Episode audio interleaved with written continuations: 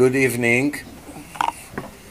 Baruch Hashem, I have the zchut to come here again after the first lecture we, we made here was very successful, online also. And uh, Baruch Hashem, uh, the request is that I will speak here once a month. So Bezrat Hashem will try to keep it once a month to give a lecture here in Roslyn, uh, Birshut uh, we're going to speak.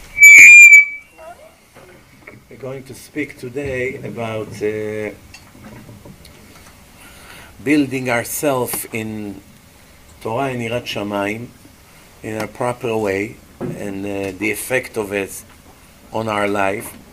But I'm sure that everybody wants me to start with speaking about the situation. As you know, our nation uh, is going through major struggle in the last two three months, and uh, there's not a day without problems. Really, in reality, I don't think we can find one day in calendar from the day we got the Torah that we can say that that day was completely perfect and clean and no suffering and nothing bad happened even on the grand opening of the Mishkan, the big happiness that they had got mixed with the death of Aaron's son, Nadav and Avihu.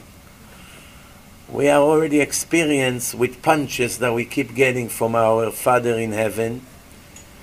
It's like they say in America, love patch. But sometimes when you hit a little kid love patch, he doesn't understand it's a love patch. He begins to cry. So we get a lot of those laugh patches, and uh, it put us in a bad mood. A lot of us are in crisis. Some people have crisis in their emuna. I speak to people, so I see more or less what's happening. As the big tragedy that happened in Meron, I spoke a whole lecture just about it. And now there was another one, Erev Shavuot. Thousand people in the shul, Hasidim, in Givat Ze'ev. It's right by the border of Yerushalayim, right across the street from Ramot. It's a private neighborhood, beautiful place. There's different synagogues, Faradim, Hasidim, Litaim, all kinds of different synagogues. They come to celebrate Matan Torah. They play music because it was before sunset. Maaseh Satan, the seats were not connected well, and uh, it collapsed. 160 people got injured and two died. That's after 45 people died two weeks earlier in Meron. And right followed by a horrible week that we have with the Arabs, riots all over Israel. Life became an horror. Your own neighbors in a building. Imagine you live in a building and you know there are neighbors over there, any second they can come and stick a knife to your heart. It's not easy. Until now, we thought the Arab threat is there. Yeah, they shoot rockets, but we don't have to see them face to face, most of Israel. Now, as you can see, it's a different uh, game now. It's everywhere. It's in a grocery, it's on the streets, it's on the road, it's walking in the streets of, the, of Akko, Haifa, Yafo, Bat Yam. Uh, you know, they attack people in Jerusalem. Every place there's Arabs. Ramle, Lud. There's complete anarchy. The Israeli police, unfortunately, is totally worthless.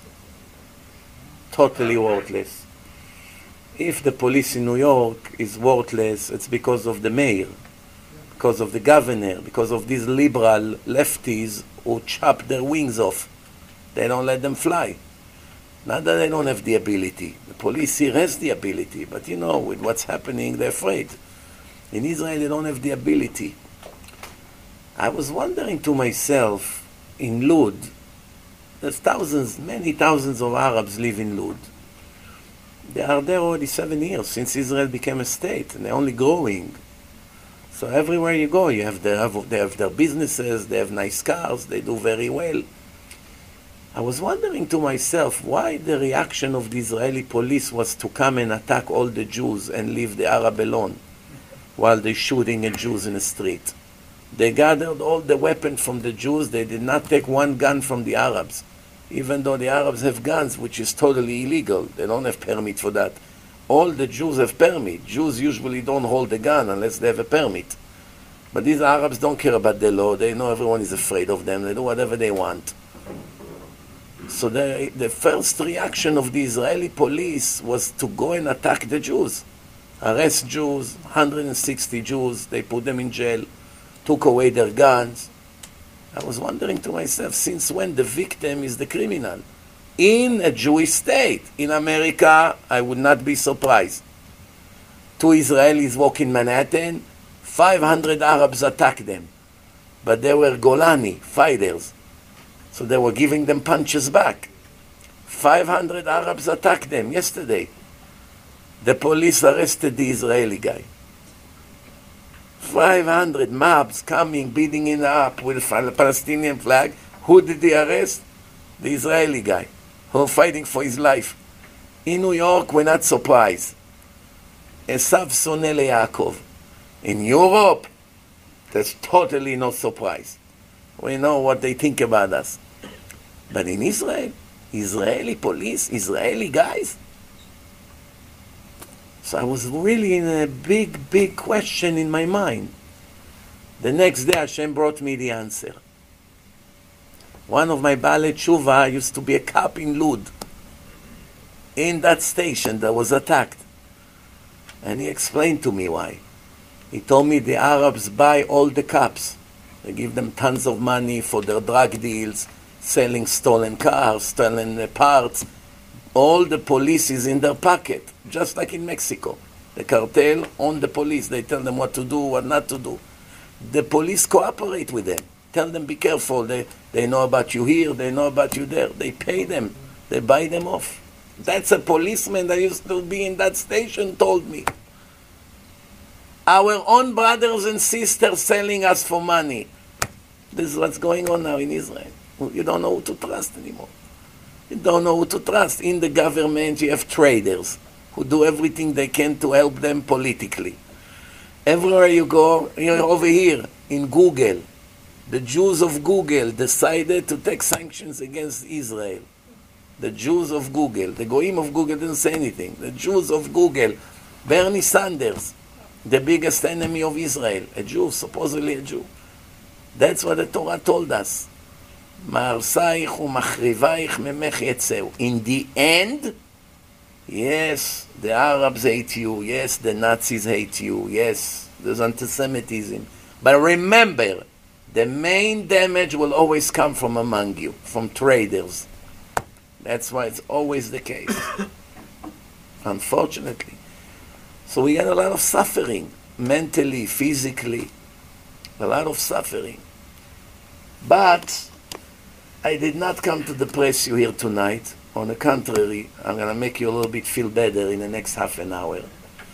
That everything you see right now, it's actually very good. Not good, very good.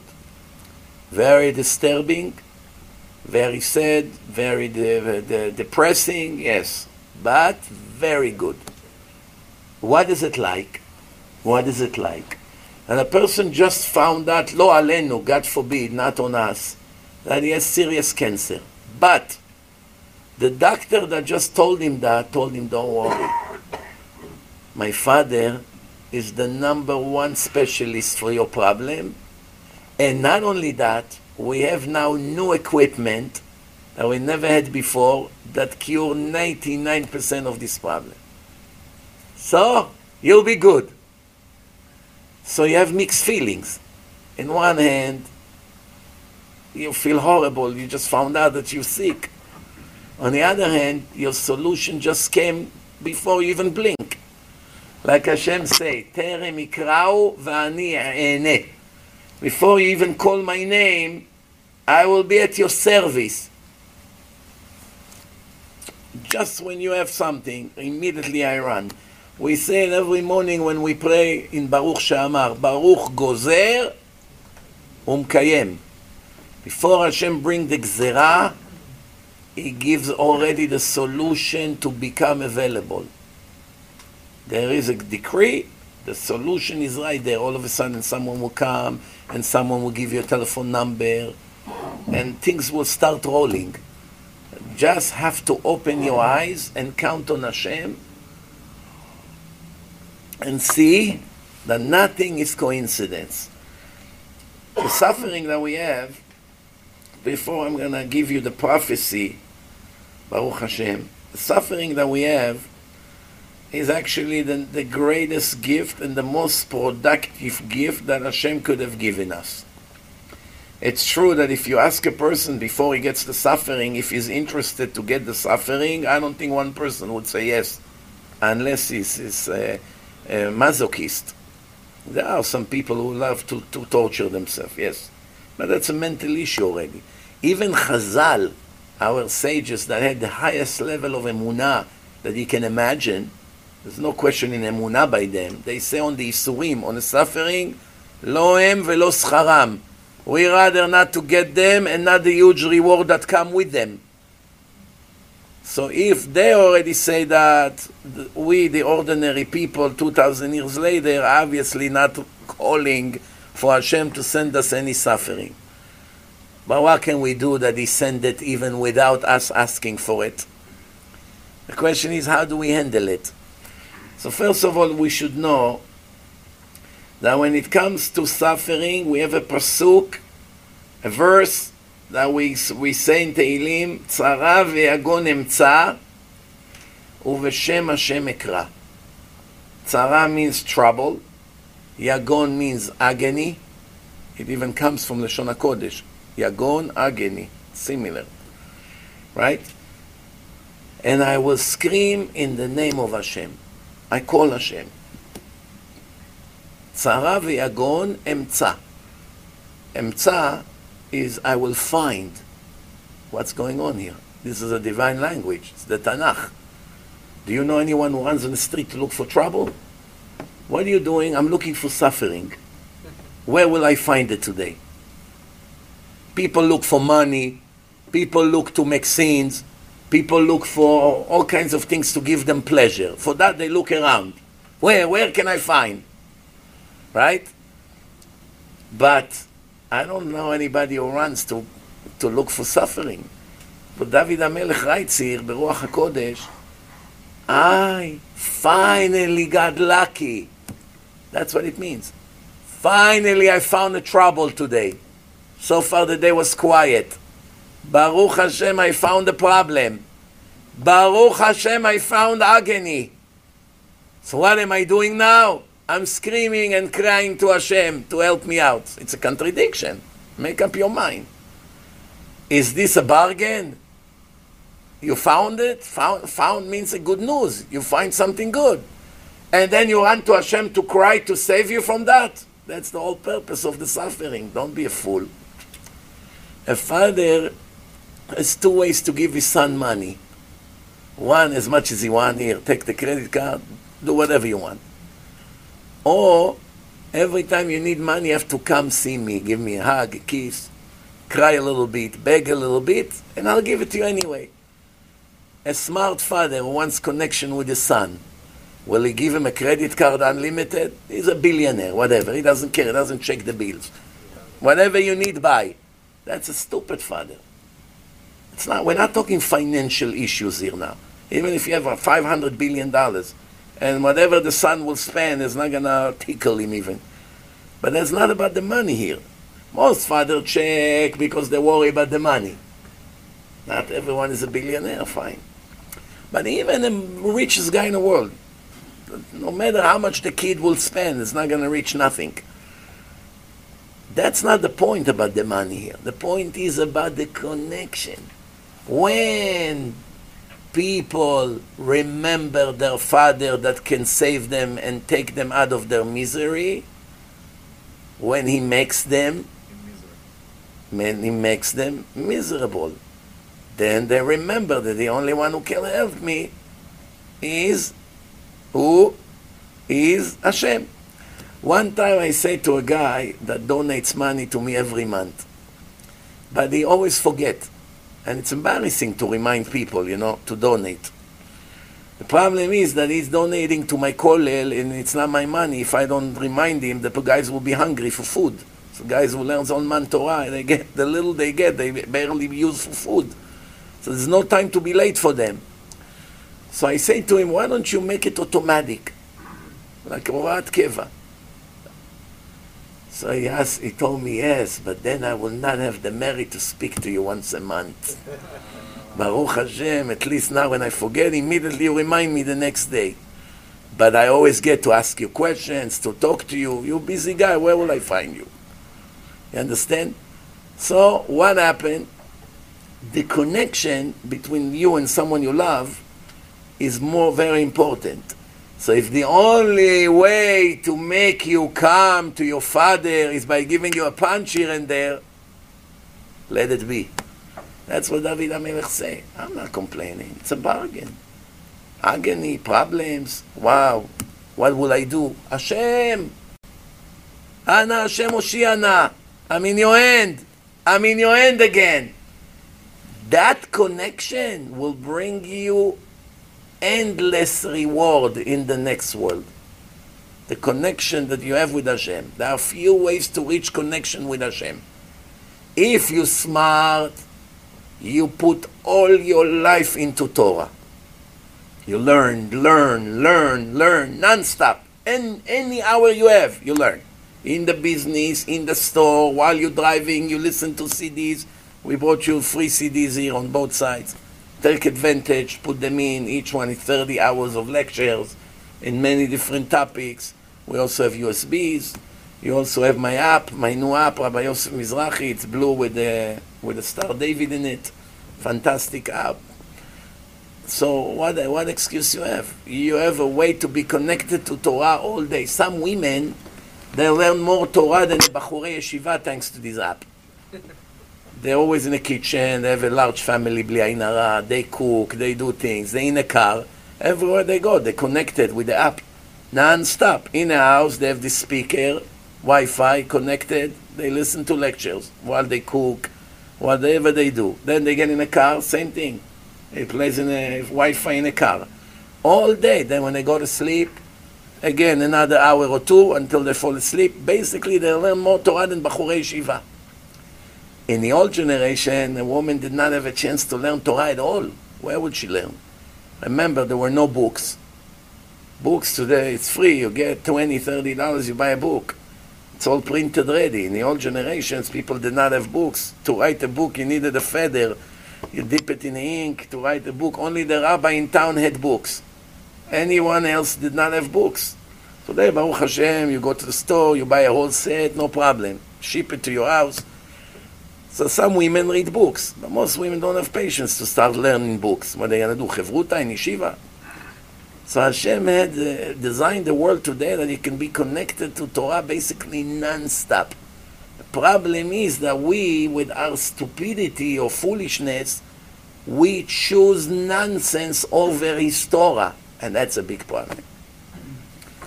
Torah, the Gemara say, "Oy labriot me'elbona shel Torah." Oy to my children, to the people. Briot means those who were created, people that were created. Briot. Oy la briot me'elbona shel Torah. How horrible is to the people that they are insulting my Torah. You come to a religious uh, Jew, especially Persian, Persian Jew that love Torah, love Hashem. 500 times a week he kiss mezuzah. Every day he speaks to Hashem. He enjoy to come to the Kenisah. What is he, insulting the Torah? Okay, so he's not learning enough Torah. Fine. But insulting the Torah? You ask him, hey, Moshe, why only come one hour a day? Baruch Hashem, you're very clever. Come three hours a day. Come at night also. Hey, Rabbi, I have headache, my business, the excuses from here to the end of the world. But you come to this Moshe and tell him, hit the Torah like this. I don't want to say speed, because there's no chance he will do it. But hit the Torah like this with your hand. No, Rabbi, I'm not doing this. I give you $500. Hit the Torah. No, no. 5000 Smack the Torah like this. I'm not doing it. even if he's behind on his mortgage. I don't think we'll find one over here tonight, or those who listens at home, that would agree for $5,000 to smack the Torah like this. So we're not insulting the Torah. But 2,000 years ago, the Chachamim say that almost all of us insulting the Torah. To insult the Torah doesn't mean chas v'shalom to step on it or to spit on it or to hit it or to smack it. No. Is to ignore it. Not to, not to be anxious to know what's in it. It's the most important treasure of Hashem to the Jewish nation, the biggest gift He ever gave us The biggest, even it comes even before Eretz Israel. The Torah is more important than the Holy Land. The Holy Land is very important, no question about it. ארץ אשר עיני השם אלוקיך באה מראשית השנה ועד אחרית השנה. But even though in Shulchan Aruch it says that you're not allowed to leave Eretz Israel unless you have three excuses that are permitted, such as if they're offering you a woman and you don't find a shidduch in Eretz Israel and you have, I don't know, your cousin and the family wants you to go date her, maybe you get married, you're allowed to leave Israel for the sake of shidduch. Or if you, or if uh, you have a Jew that is captured by the Goyim, they kidnapped him in, in some jail, and you have a way to come and give them some money, bribe the Goyim to release him from prison, you're allowed to leave Israel to save him. And the third reason is if you can learn Torah in a higher quality than Israel, meaning in your days the Torah out of Israel is in a higher level than the Torah in Israel, and you cannot find the same level in Israel. If you find it in Israel, you have no permission to go overseas. If you have it around Yerushalayim or anywhere in Israel, what's the justification you have to go to overseas? No. But if there is no way to learn in such level unless you go to America or Europe somewhere, then you have permission. What do we see from here? That even to learn Torah in a higher quality comes before living in a Holy Land. That's how important the Torah is. So there's another fourth reason, not everyone agree with that. Yesh omrim to sell his merchandise. Let's say you have diamonds or rubies, and right now no one in Israel can afford to buy them. No one is stuck with that. Basically, if you're not going to leave Israel, you'll never be able to sell it. So they say, oh, you want to go to Dubai and sell it and come back? No problem. You go, you find one of these rich sheikhs, sell him the diamonds and come right back. Not everybody agree with that. Some of the Chachamim say, no, that's not the reason. So he's stuck, so you lost $10 million. So the, so the diamond will stay in your shoebox for another 20 years until finally somebody in Israel will buy it. Not everybody agree, you're allowed. But even if you go on a lenient opinion, that's only the four reasons you're allowed to leave Israel. But when it comes to the Torah, the Torah comes before Eretz Israel. You should know that. Also Shabbat comes before Eretz Israel. Shabbat comes before Eretz Israel. The three Kedushot, Kedushat HaTorah, Kedushat HaShabbat, and Kedushat HaChaim. All three of them comes before Eretz Israel. If you have to die in order for you to live in Israel, you don't have permission to die. Hey, but I'm going to lose the land. Lose the land. Don't lose your life. Life comes before. Then, uh, if they tell you you live in Eretz Israel but you don't learn Torah at all, or you live in America and you learn Torah all day, right? You must go to live in America and learn Torah all day. You have no permission to be mevatel Torah. ביטול תורה כנגד כולם. So have, so here you go. So you see the value of the Torah. By the way, which Kedusha is higher from all three? You know? You have Kedushat HaChaim, Kedushat HaShabbat, and Kedushat Eretz Israel. Which one is the highest? Those who say Chaim, I know why they say Chaim. because pikuach nefesh doche Shabbat. If you have a life freaks on Shabbat, you're allowed to break Shabbat to save someone's life. So you see, life is above Shabbat, right? Wrong. Wrong. Kedushat Shabbat is higher than Kedushat Achaim. You should know that. So why are you allowed to break Shabbat to save life? The Gemara says, Chalel alav Shabbat achat, כדי שישמור שבתות הרבה. Break Shabbat to save his life once, that he should keep many Shabbatot to come. So you broke Shabbat once, but then he kept 2,000 Shabbatot. So one Shabbat against 2,000, it's a good investment. That's why I'm giving you permission to break Shabbat just to save his life. And also women has to give birth. If you're not going to be able to break Shabbat to give a woman, uh, to take a woman to the hospital to give birth, no women will become pregnant. All women would say, I'm sorry, I'm not taking that risk. What, do you want me to die? I'm going to die just because you cannot take me to the hospital on Shabbat. That will be the end of Am Israel. So HaKadosh Baruch Hu had to give special permission to break Shabbat to save life or to give birth. But other than that, there's no permission to break Shabbat even for two trillion dollars. I explained it to, the, to you when I was here last time, if you remember, for those of you who were here, that if you have a mansion worth a billion or a trillion dollars, and is about chas v'shalom to go on fire, and all you have to do is to put the fire off before you lose two billion dollars, there's no permission to break Shabbat. No permission. Permission to save life, yes. But if it's only money, no permission. That's the importance of the eternal covenant between us and Hashem, which is Shabbat. But today we didn't come to speak about Shabbat. Today we are speaking about Torah. אוי לבריות מעלבונה של תורה. Oi to the public for insulting my Torah. What does it mean to insult the Torah? You drive in a car, you have a CD of a good rabbi, and instead of putting it in, you're listening to the baseball game. And John hit the ball, and this, and the crowd is going crazy.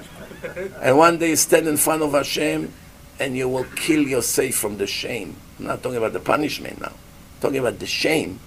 And Hashem will say, you had Torah classes next to you, click a button, and you have now a whole hour of Torah, and that's what you burn your life on. Or news. 10 10 news. Every 10 minutes a repeat. I, I, I never understood if it's a recording or they're repeating word by word the same thing. I don't know. I never saw one word different.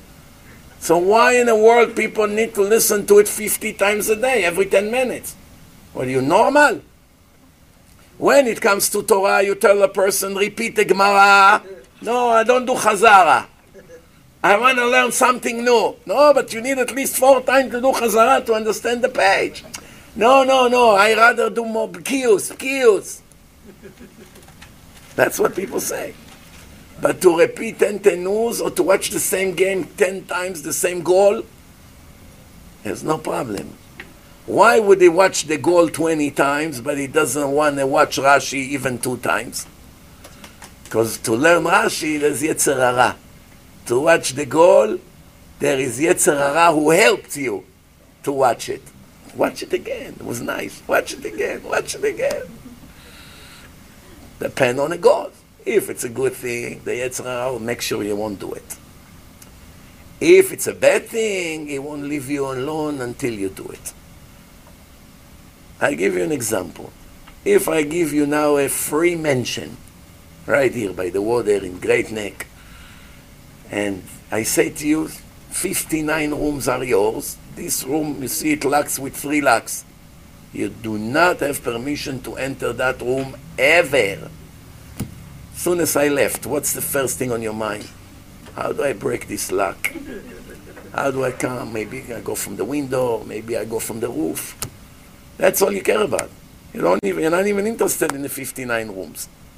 So go, go check the house. This room I want. Why? Yetzer Hara.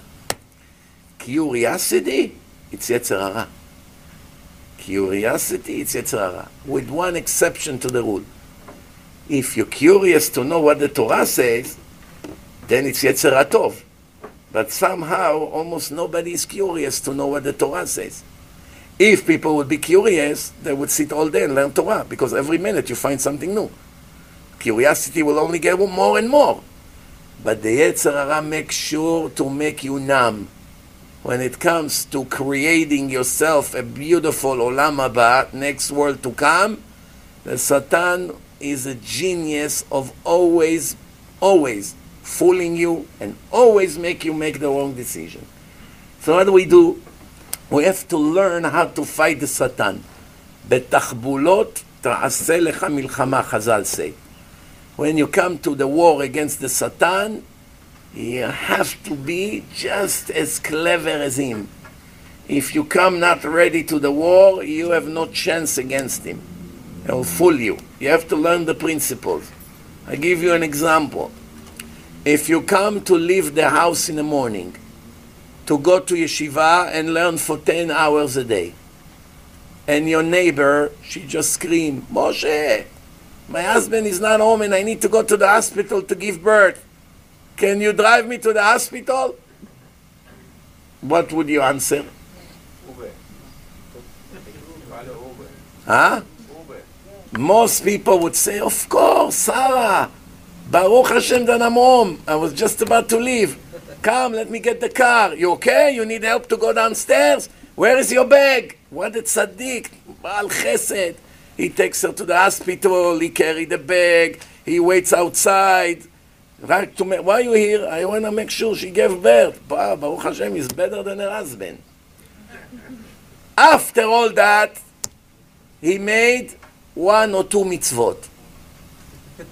How much he lost? 240,000 mitzvot. To earn two mitzvot. That's a smart guy? No, that's an ignorant. I don't want to say stupid, because he does not have a way to know. How would he know? If he learned Torah, he would know. That one hour of Torah, it's 60,000 mitzvot. When you learn Torah, you become a billionaire spiritually.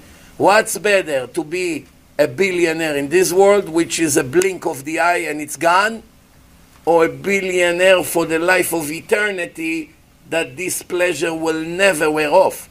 Here, there's a big risk of becoming too rich.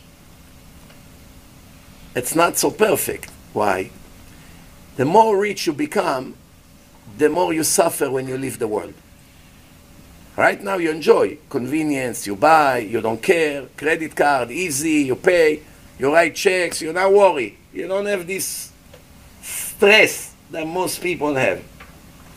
But when you leave the world with zero balance in your accounts, or when you have 50 million or 100 or 500 millions in your account when you leave the world, which one of the two is suffering a lot more when he finds out that his that his uh, neshama came out of the body? Which which person is going to suffer a lot more? Person who left nothing here, his accounts are empty, or a person who has business and buildings and all kinds of things. First thing in his mind is what? Wow, I didn't organize everything. I have to give it to my children. I have to write a will. I have to divide it. I have to sell some. I have, I'm in the middle of a real estate deal.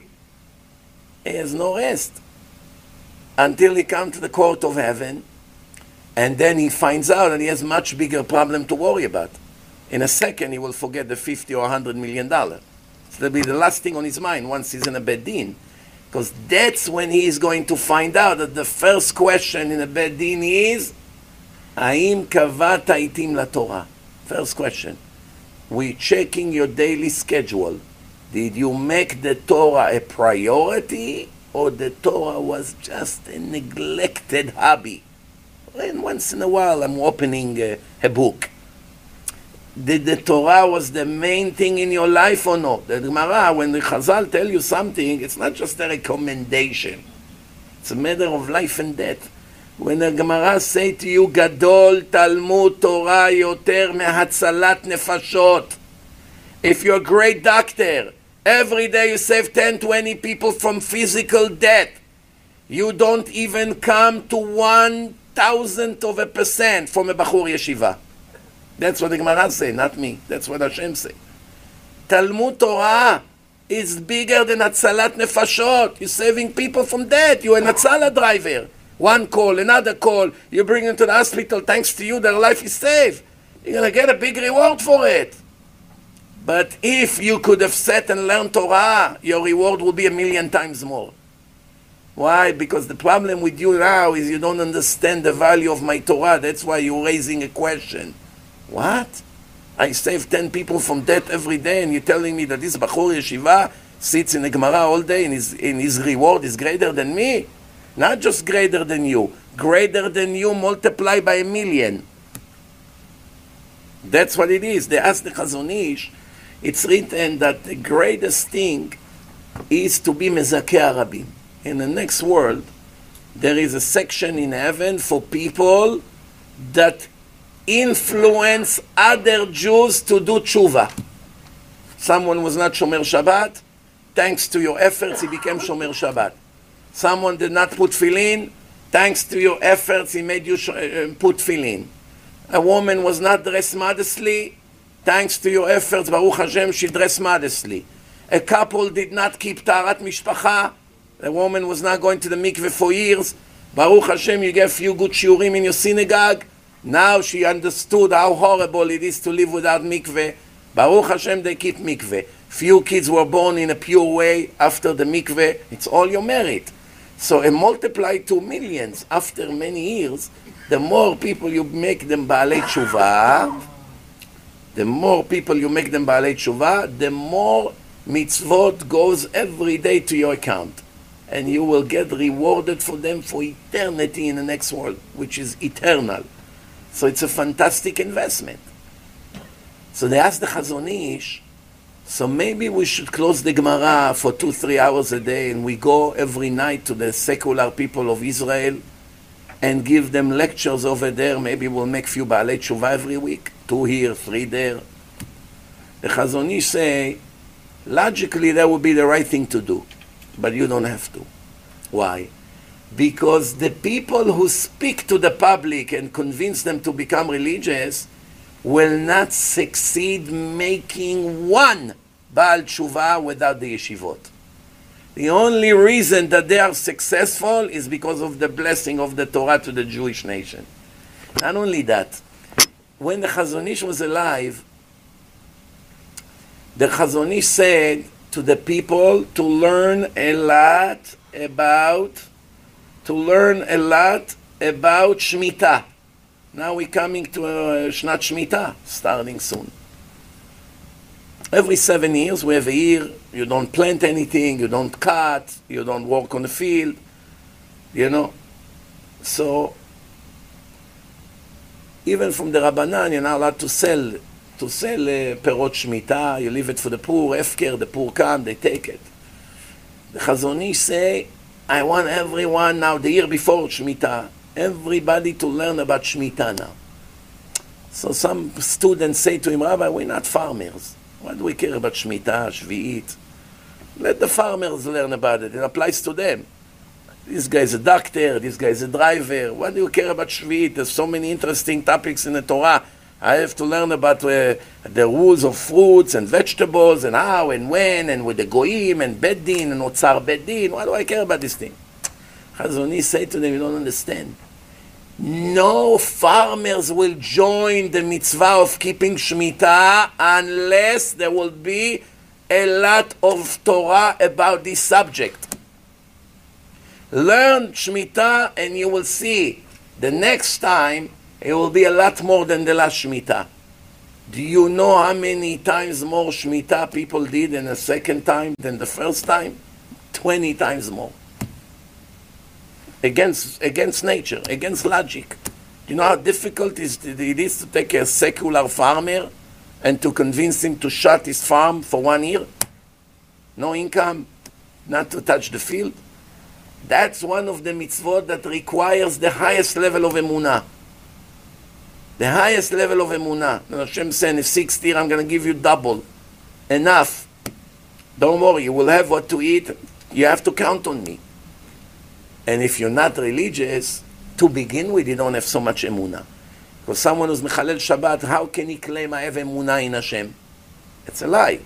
If you had emunah in Hashem, you wouldn't commit the biggest crime in the Torah for few dollars. You wouldn't do it because you would count on Hashem to give it to you without being uh, Shabbat. So don't tell us stories that you have emunah. Maybe you're dreaming that you have emunah. You understand? I once told it to a Bukharian barber. I asked him, how much you make on Shabbat? Uh, uh, uh, he works on Shabbat. 100 $150. After I explained to him about Shabbat, how much he lose,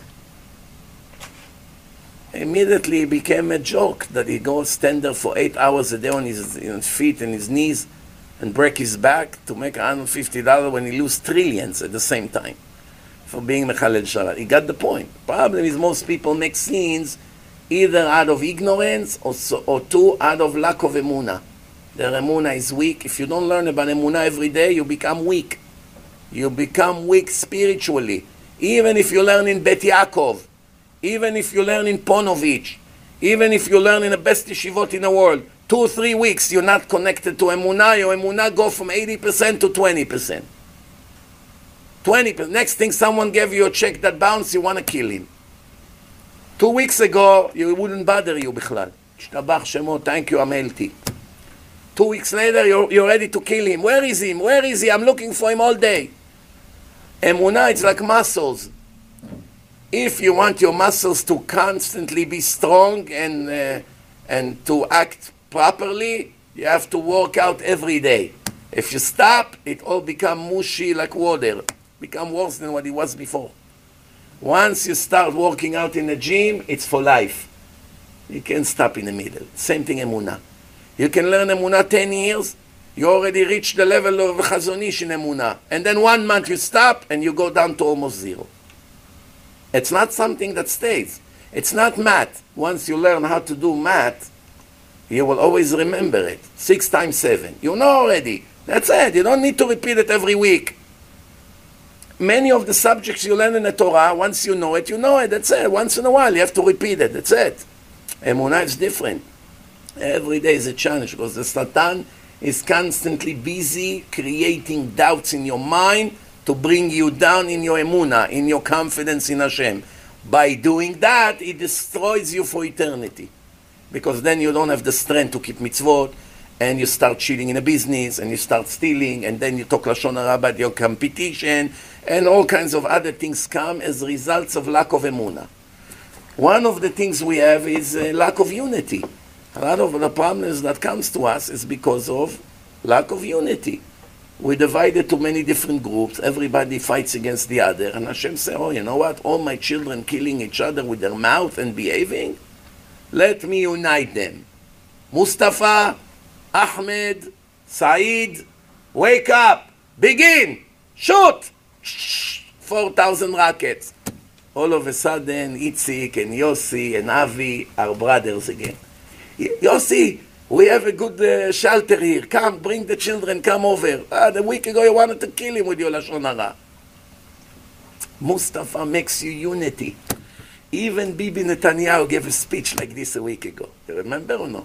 You watched it on WhatsApp? Yes. Thank you, dear Hamas, for making us united like never before. Even Mechalel Shabbat like Bibi. he understands that. It's not religious but he got the point. The Jewish people, they have one problem, unfortunately. I wish it wasn't the case. They know very well how to die together, but they don't know how to live together. Unfortunately. It's time we learn how to live with each other. White, black, Persian, Bukhari, Kafkazi, Polish, Russian. Don't be stupid. It's all people from the same family. One father got married. Where? In Israel. A year later, they had a kid. Let's call him Avraham. Avraham was born in Israel. Age four, he speaks with Hebrew accent.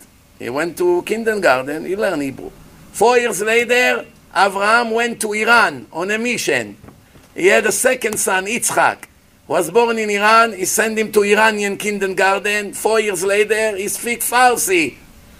Then he had to go to Russia. Four years later, he had already a kid, Alex, speak Russian. Every four years, he moved to a different country, and at the same time, he have one child who grow up in a new country. After 40 years, he have 10 kids. Each one is totally different than the other. One speak with Hebrew accent, one Farsi, one Russian, one uh, Iraqi. Now, Imagine now they're gonna all hate each other and discriminate each other because they have different accent. Or one love gefilte fish and the other one love gondi. How will the father feel? What do you think? Huh? Disaster. That's the story of the Jewish nation. Some went to Russia, some went to Iran, some went to Iraq, Syria. And now they, they were influenced by the culture of the place. And now they united together again, family gathering in Israel, and all of a sudden the ugly part came out. So what does Hashem do?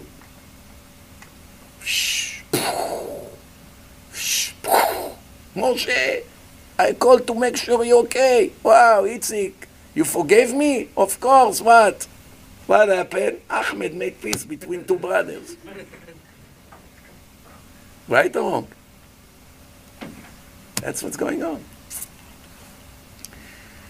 So, Abotai, next time, Chas v'shalom, when suffering comes, make sure first thing, never to complain. צרה ויגון אמצא, בשם השם אקרא. Meaning it's מציאה. Something, a lost object that you find, a diamond ring you found on the street in Fifth Avenue. Wow. It's mine. $100,000 bargain you just got. You're very happy, right? That's what David HaMelech called the Isurim. צרה ויגון אמצא ובשם השם אקרא. Then the Torah in Dvarim Lamed, Deuteronomy 30. That's what the Torah writes. והיה. Every time the chapter in the Torah starts with the word והיה, it's a language of happiness. והיה. והיה כי יבואו עליך כל הדברים האלה. When all these things will come on you. דברכה והקללה. How can it be? ברכה is והיה. קללה should not be והיה. Separate. You want to talk about the blessing, say והיה. Now you go to the next chapter, you want to speak about the curses and the punishment, change the language.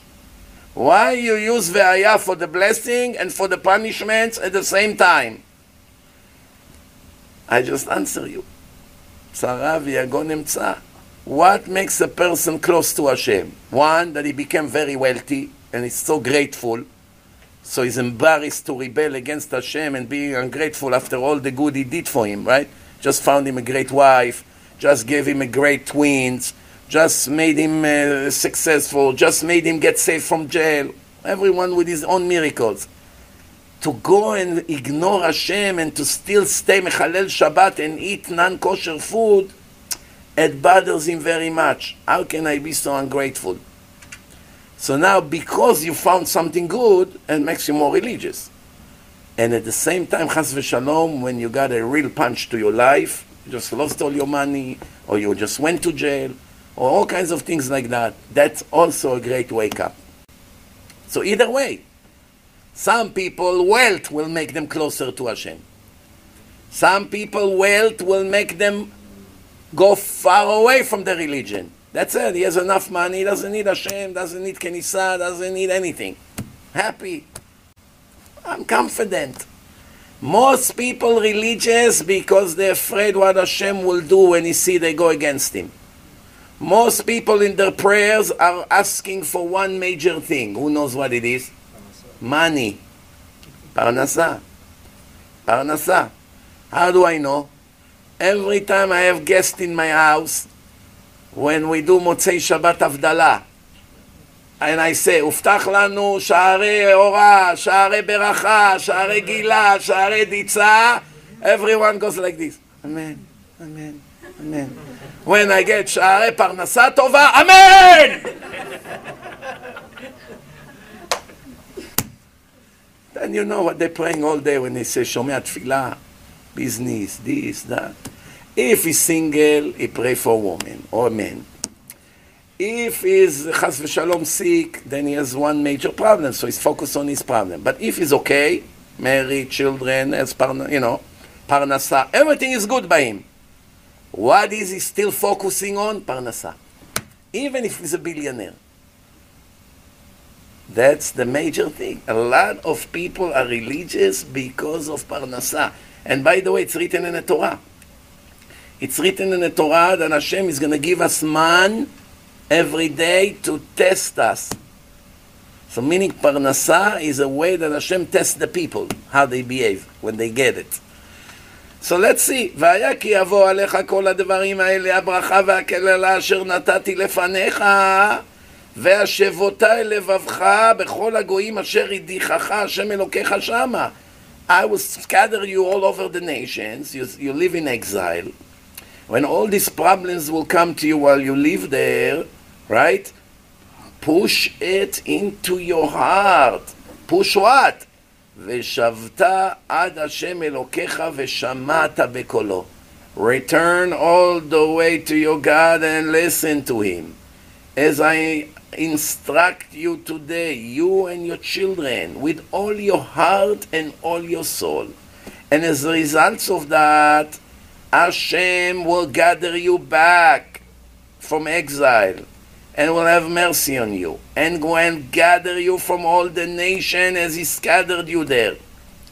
Right? Even if you be isolated on the edge of the world, from there your God will collect you and bring you into the land of your fathers, and you will inherit it, and he will benefit you, and he will multiply you even greater than your fathers and he will circumcise your heart and your evil inclination to make you a lover of Hashem with all your heart and all your soul, that you should leave. What do you mean I should leave? I lived 40 years great before that. Chalelei Shabbat don't leave, the Goim don't leave, the Hamas don't leave. Did you see what mentions uh, the the Israeli army blown up in, uh, in Gaza, in Beverly Hills, you don't find houses like this. But they get hundreds of millions of dollars from the stupid Europeans. What do you think they do? They give it to the Palestinians on the street. It only goes to their pocket, all these corrupted murderers. Finally, for the first time, the Israeli got brave enough to blow up their own mansions there, one after the other, with lakes and pools, in the middle of Gehenom, you don't find places like this in the most precious neighborhoods in America, barely. That's how they live, these mass murderers. They blow them up, blow them up, all of them. So what do you mean that you should live? Obviously not in this world. This world, the dog also live. So what? He eats and have a female and enjoy the water and swim and run after the ball, which most people dream to do. What he has for free, the monkey that you should live after all of these, meaning for life of eternity. Every time the Torah uses the word chayecha or leman tichye, it means life of eternity, not life of a body. The body dies from the minute you're born. Soon as a baby comes to the world, time is ticking. If you had 80 years, 80 minus a second, two, three, keeps going lower, lower, lower. Problems with us, we don't know how long we have. Hashem hides it from a person not to in order for him not to, not to lose his free will. So the Torah says, Ve'aya, if you're going to suffer, if you live in exile, if chas Shalom, this curse has come on you, don't be upset. It's a blessing.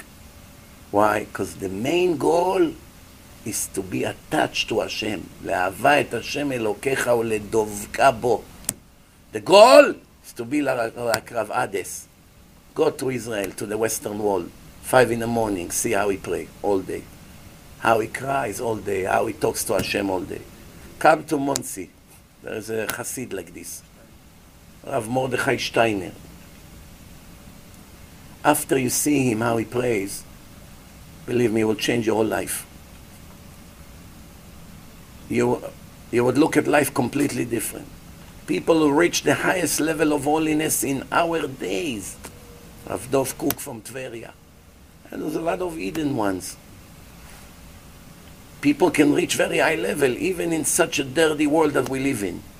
World with no modesty, with corruption, with lack of emuna, with all kinds of racism. People isolated themselves from all the bad and reach very high level. But you should know you can never ever elevate your spirituality without Torah. Never. Even if you're naturally a good pers- person, a good mensch, good Persian angel, heart of gold, likes to help, doesn't like to uh, hurt anyone, respect Hashem, love rabbis, love Torah, doesn't matter, it's not enough. If you do not put your entire life in Torah, you fall in a category of insulting my Torah. אוי לבריות מעלבונה של תורה. שהתורה מונחת בקרן זווית ואין מי שיבוא וייטול. The Torah is neglected in a corner and nobody comes and grab it. Put diamonds in a corner, people will kill each other to push, to grab. Put food. You know what happened in the weddings when they bring the, the dessert? 500 people like magnet to the wall. Why? God forbid they'll miss a bite of ice cream. Say, in the middle of the wedding, everybody dance, Persian music, wow, they brought a special guy from Los Angeles with his band. Everybody with his show, wow, great, delicious sushi. Then an annoying rabbi came out. Rabotai, I'm giving a shiur half an hour in the other room. If we will get two people from 500, should win the Nobel Prize. How many people will give up the sushi and run to, the, to hear the words of Hashem? Or the delicious Gondi? This is criticism for all of us, include myself. What's the proof? On Shabbat, once we eat the chulent or the heavy meal, uh, Shabbat morning, 99% of us begin to snore while we're still eating. Forget when we move to the couch. So if we saw that it happened to us 500 times in a row, why we chulent? Why? Because we love our stomach and the two minutes of pleasure more than we love Hashem. Right or wrong? Because if you know this chulent makes you fall asleep and lose three hours of learning on Shabbat, you sit and enjoy and learn, as soon as you finish it, you cannot, you don't remember what day it is. By mistake, you turn the light on. Sorry, I was half asleep. Why? The more you eat, the more blood goes into the stomach to break the food. It's an emergency situation in the stomach. It needs help. All, all police cars should go. There's a problem now. Everybody goes to that problem. Same thing. The blood goes to the stomach, and the head becomes heavy. There's not enough oxygen and blood. So immediately you fall asleep. So what's the tzaddikim, the real tzaddikim do? Eat few bites. One ounce of bread, mamash very little, a little bit meat for for Oneg Shabbat. That's it. Hey, eat so much, 500 salads. This and that. Leave me alone. Very little, run right away to the Gemara. Comes with his son. Come, let's learn. I know people like this. They very little. Why? Because they know it makes them heavy. Some boys in yeshiva don't eat lunch. I know it's going to make them numb until the evening. They eat in the morning, and the rest they eat at night. That's it. Why? I'm going to fall asleep. I give up the delicious lunch. I give it up. Why? It makes me lose hours of Torah. But remember, what I'm telling you, it's not being extreme like some of you may think. Come on, Rabbi, you, you're talking to us like we're Bachurei Yeshiva. That's an obligation to every Jew that sits here. Every one of us has an obligation to learn Torah, the more the better. Why? Because when you know that you make 60,000 mitzvot in an hour and you don't grab the Torah, it means you don't believe in me even a bit.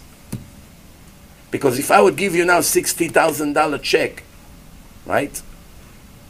60,000 check, and you throw it to the garbage, you don't even happy, you're not even happy, then what does it show about you? That you did not believe me even 1% that this check is good. Because if there was 1% chance that this check will be good, you'll be dancing on the way home. Just for the 1%. And if it's 10%, even more. And if it's 50%, you will be very excited. You would check 20 times on your phone if the check clear. But if I give you Torah and you throw it, what does it show about you? You don't believe what Hashem promised that the Torah, limud Torah, negate kulam. Now remember, learning Torah, it's not only the huge reward. You cannot progress in life without learning Torah. You cannot be a good husband. You cannot be a good father. You cannot stop being jealous. You cannot control your anger. You live miserable all the time because you always worry what's going to be tomorrow with my bills. Because you don't have emunah, because you don't learn Torah. You can't see somebody happy because you don't have what he has. All of these sicknesses come from not taking the daily antibiotic, which is the Torah. The Torah is an antibiotic, it kills all the negative things. It kills jealousy, it kills anger, it kills stinginess.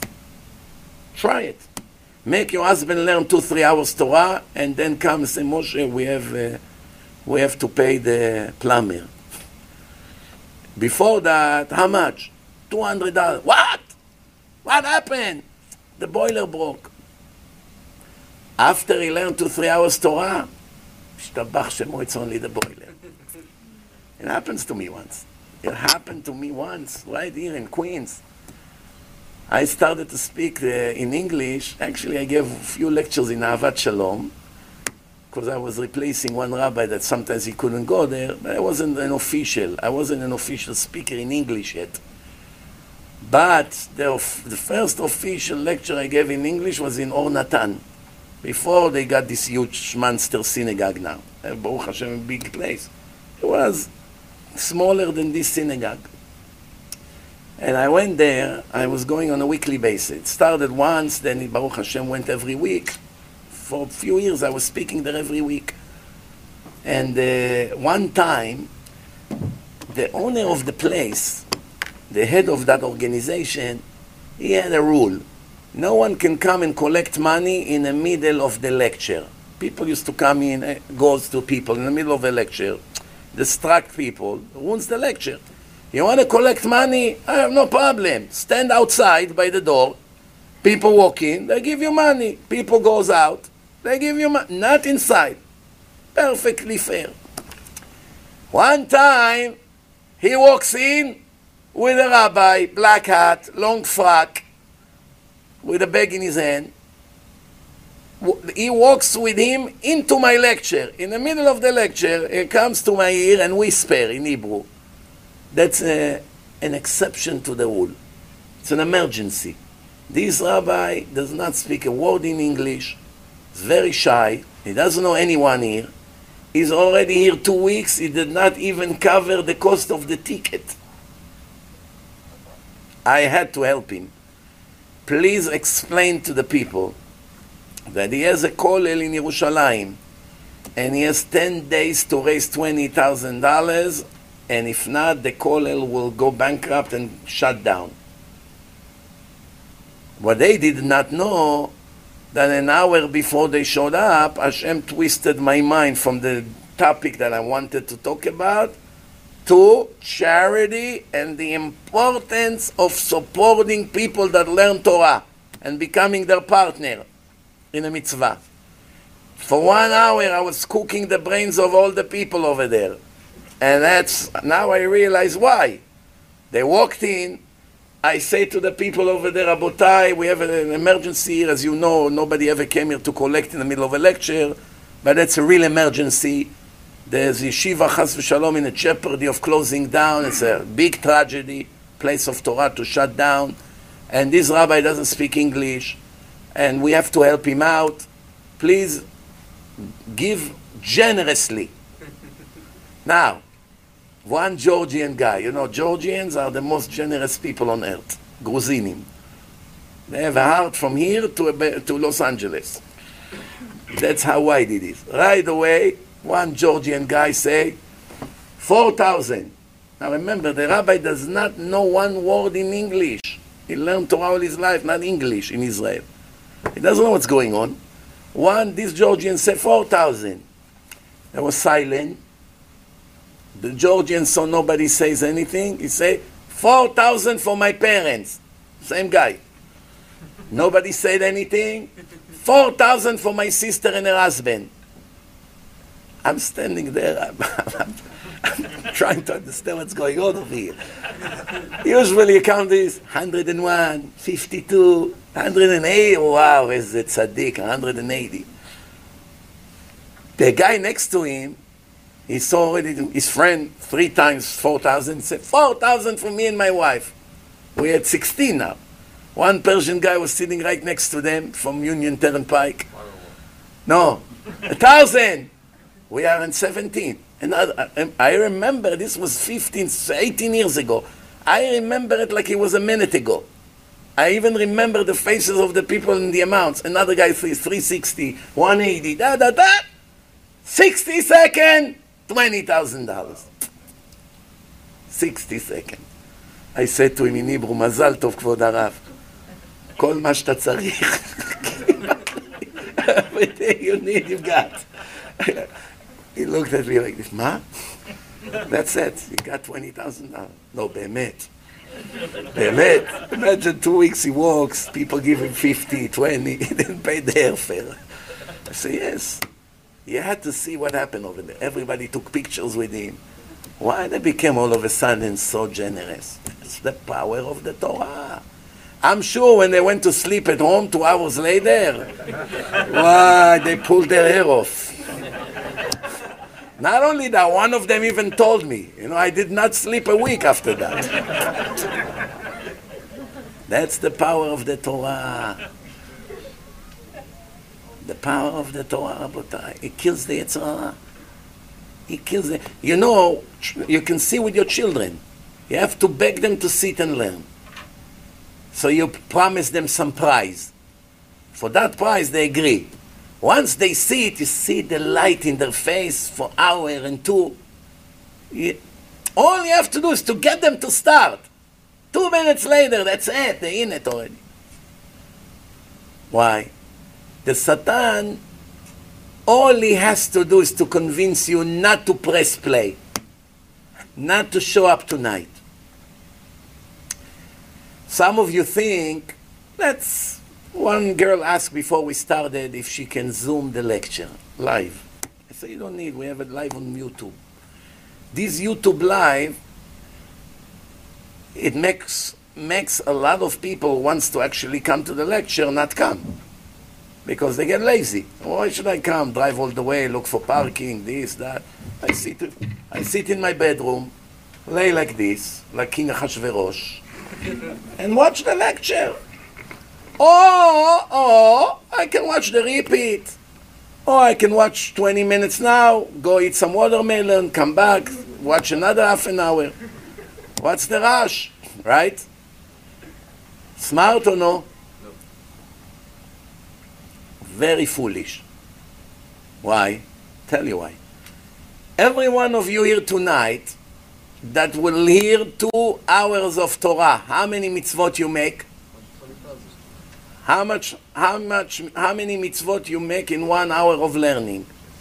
Chafetz Chaim did the calculation, he came to 60,000 mitzvot.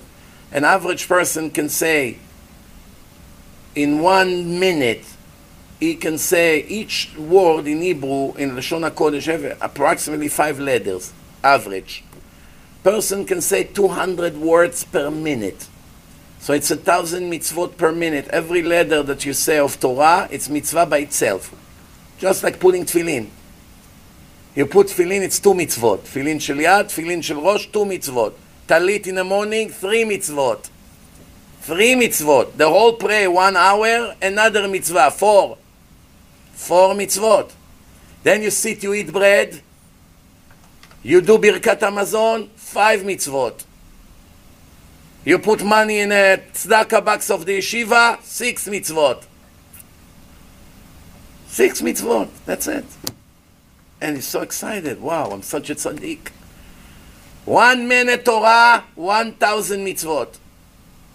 One hour, 60,000 mitzvot. Two hours tonight, 120,000 mitzvot. The person that sits now home and watch on YouTube makes the same amount of mitzvot. He hears the same lecture like you hear, in his dreams. in his dreams. I'll tell you why. You make, you make, tonight, he makes 120,000 mitzvot by watching the lecture live on YouTube, yes. You make 120,000 mitzvot, multiply by 100,000. You make 100,000 more mitzvot than him. The one who sits here uh, five minutes driving away from here and watch us live at home on his computer. 100,000 people, 100,000. How? I tell you how. Every lecture eventually get to 100,000 views. Over a year or two, let's say, it will get to over 100,000. It goes on many channels, on many YouTube channels, on many Facebook pages, on WhatsApp groups. It goes everywhere. So if 100,000 mitzvot, if nobody would show up tonight, it would be me and the rabbi drinking Persian tea. I show up, what happened, Rabbi? Nobody came. Why? Because everyone was counting on a live broadcast. So there would not be a lecture. I would turn around and go home, right? I would not talk to the, to the chandelier. So nobody came, Baruch Hashem, okay, let me go back home. So everyone that came became the reason why there is lecture tonight. And the Gemara say, גדול המעשה יותר מן העושה. If you make somebody else commit a mitzvah, your reward is greater than him. So you became, all of you, a partner in creating the lecture. Not only the people who sponsor the food, or the people that sponsor this synagogue, or the people that pay all the other expenses around, which they also have a share. You actually the reason why tonight there is a lecture. Each one of you is a partner. So you getting a reward for the hundred thousand views that will be on a lecture, not just for yourself, for everyone that will watch it. Imagine the people that live in Queens every Monday when I speak there in Fresh Meadow, there's two blocks away, and I know a few of them.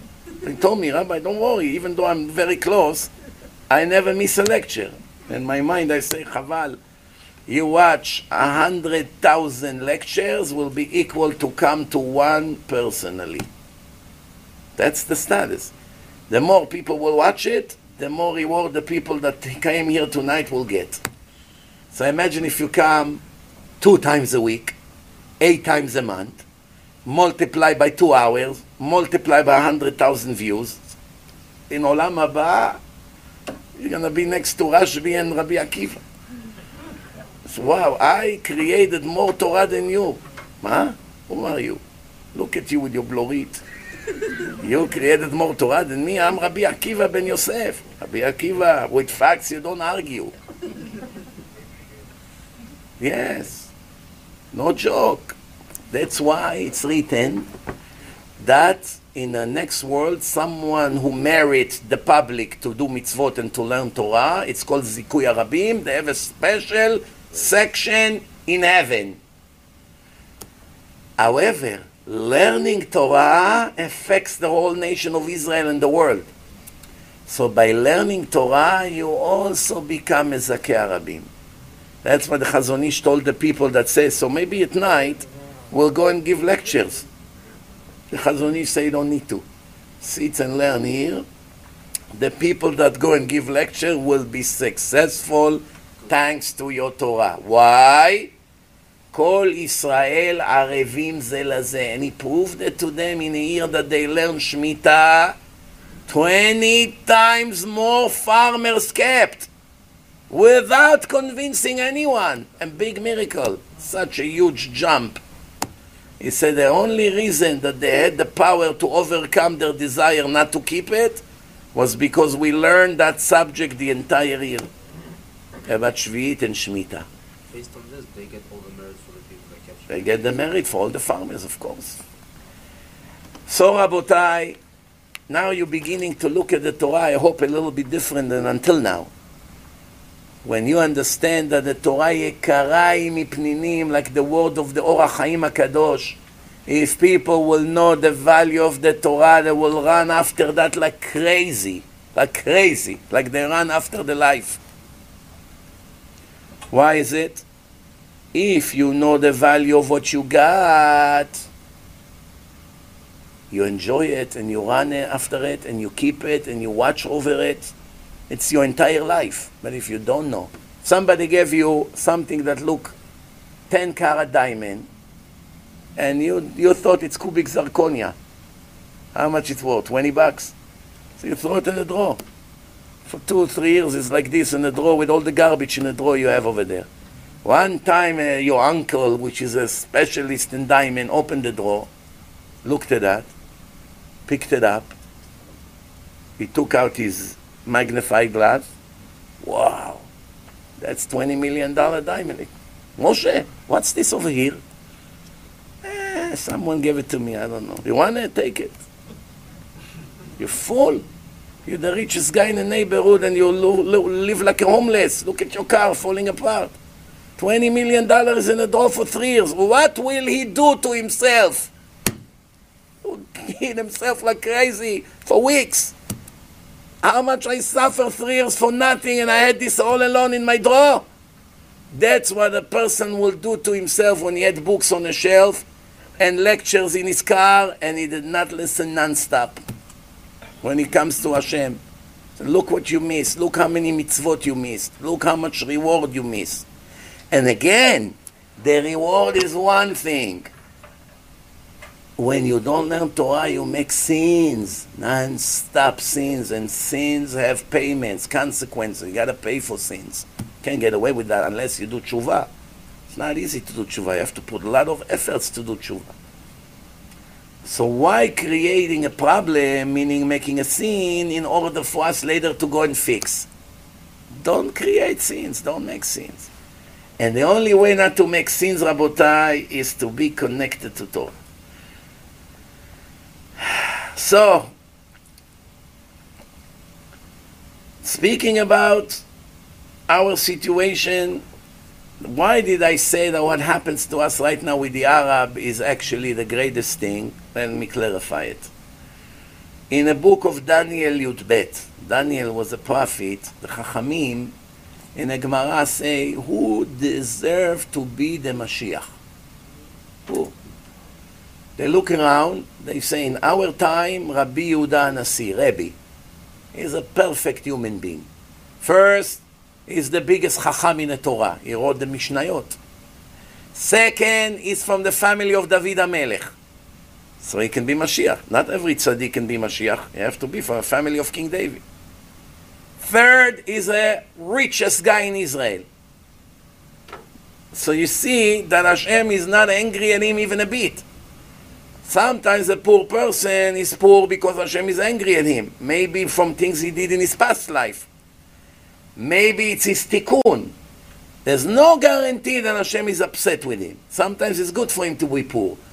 But when someone is very wealthy, wealth is a tool to buy billions of mitzvot. So even if Hashem is upset with you, and even if you're not such a big tzaddik, the fact that you donate a lot of money to save souls and to support Torah, the fact that you have this tool in your hand which called money and power, if you use it correctly, you can buy billions of mitzvot doing nothing, just writing checks or sending money on a quick pay or what like people donate today.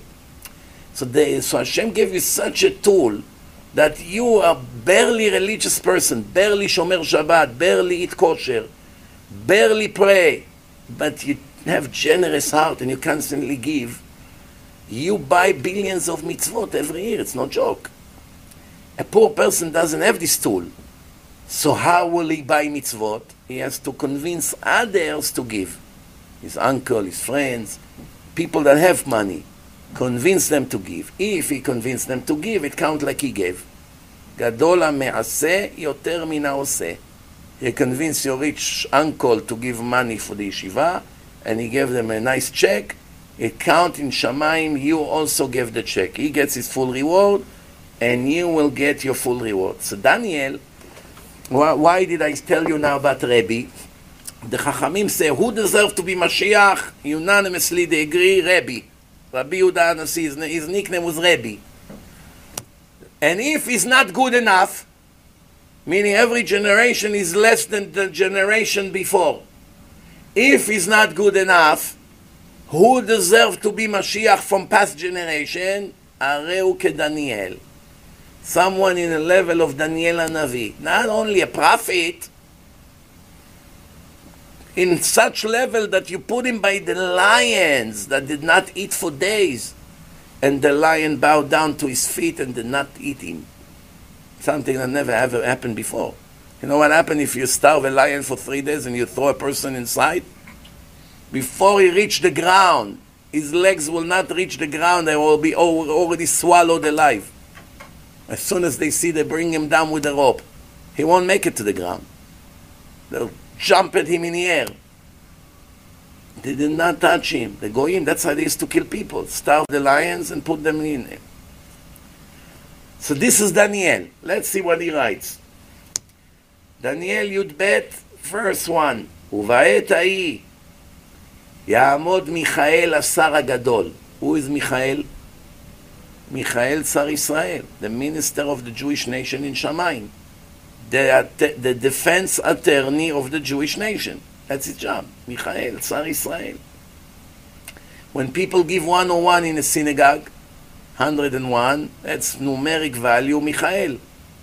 After him. That's the reason why it's 101. So, ובעת ההיא יעמוד מיכאל השר הגדול, the great minister, העומד על בני עמך, that is in charge of the nation of Israel. מיכאל. והייתה עת צרה. It's a prophecy to our days. It's talking about our days now, and the days to come. And there will be a time of trouble, אשר לא נהייתה מהיותו גוי עד העת ההיא. That trouble like this we did not reach yet. ובעת ההיא ימלט עמך, but there will be a great salvation. כל הנמצא כתוב בספר, everyone who will be written in a book of life of השם. ובעת ההיא מלא תמך כל הנמצא כתוב בספר. Everyone that is written in a book of Hashem to get saved will all get saved. And then what? ורבים מישני עפר יקיצו. After the arrival of the Mashiach, all the righteous people will come out of the grave after hundreds or thousands of years that they're dead. They will come back to life. Hashem will take their skeleton, it will grow ligaments and skin and flesh and all and meat, all these things that, and all of a sudden people will come out and come back to life. ורבים מישני עפר יקיצו, the Gemara say רבים, but not everyone. You have to be Shomer Shabbat to get up. You cannot charge interest from other Jews. You have to eat kosher. You have to be an honest person. You cannot be a crook, owe money to people, take money and don't pay back. So you have to be a decent person and keep mitzvot. If you're a woman, you must be modest. Must be modest. No tight pants, none of them. Woman that has no modesty, she's in a very high risk to lose everything, chas v'shalom. Because Hashem never ever compromise on a modesty. Modesty is the number one most important thing to Hashem. והיה מחנך הקדוש. Your place where you live must remain holy. וראה בך ערוות דבר ושב מאחריך. As soon as I come and I see legs, sleeves, sleeveless, all kinds of cleavage, all kinds of things like that, immediately I run away from there. I have no entry to a place that the women dress not modesty. It's a verse in the Torah. You don't need an explanation of rabbis. Just read it. In Hebrew, in English, in Farsi, any language you understand. Read. As soon as I see lack of modesty, I run away. Doesn't matter even if it's your own chuppah. That your wife to be came to the wedding not dressed, I cannot come to the wedding. I cannot enter the place. It's rule. Rule.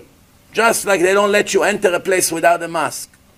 Put a mask. I don't want. Get out. Show us vaccine. You want to go into the restaurant in Israel? Show us vaccine. Tav Yarok. Oh, I, I forgot to bring it. You cannot come in. But I made reservation. Get lost. The security guard. You're wasting my time. Out. No entry. Same thing, modesty. הנה גמרא in מסכת סוטה, page 2, the גמרא say, מזווגים לו לאדם זיווג לפי מעשיו. A person, a man, gets his soulmate according to his level, according to his actions. The Gemara say, צנועה לצדיק, פרוצה לרשע. By women, it's very interesting. By men, you have tzaddik and you have rasha. You have righteous and you have wicked. That's men. You think that by a woman it has to be the same thing. Tzadeket, reshait. There's no such thing by women. By women, one thing decides if she's righteous or wicked modesty. If she dress modest, skirts, dresses, everything always covered, she's righteous right away because 90% she has in her hand already. She keeps Shabbat. She dress modest, she's already in a 90% level. She doesn't keep modesty, she fell. She cannot pass. Very serious, Rabotai. You should know the truth. I'm saying it to you out of love, not chas v'shalom, that I want everyone to feel bad. But if I won't tell you the truth, you're going to live in illusion all your life and then you come in front of Hashem, you're going to have a serious problem. Why not fixing it now? Now it's easy. You buy some modest clothes, classy, nice, like the Queen Elizabeth, and you dress nice. You never saw her wearing uh, mini skirts or anything like that, right? She's a queen, she understands that, but she's a Goya without Torah. They understand it. Also, a very important president, politician, uh, the Chancellor of Germany. Did you ever see her coming with short sleeves or everything open or, or her legs are out? Of course not. Why? She understands. She's representing a country. A woman knows very well that to dress not modest is horrible. She can't fight her evil inclination. It's not that she thinks it's a mitzvah. It's a mitzvah. What's the mitzvah? She gets attention everywhere she go. What an attention. So the Gemara say, tznuah, modest woman to the righteous, prutza mean the opposite of modest, to the wicked.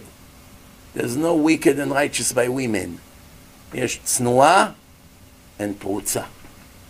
That's it. Scary. This is a divine language. So going back to the words of Daniel, many will rise, will resurrect. Many. אלה לחיי עולם, some they rise to, this is a prophecy from the Tanakh. In the Tanakh, book of Daniel, some to life of eternity, some for eternity of agony, לא עלינו. Depend who you are. You tzaddik or chas v'shalom, you betrayed Hashem. You Chacham Ovadia Yosef or you are Bernie Sanders. You brought it on yourself. Yesterday, a missile hits the Sderot. This is the city who gets more missiles than anyone. Poor guys. All the missiles fall on their head. Poor guys.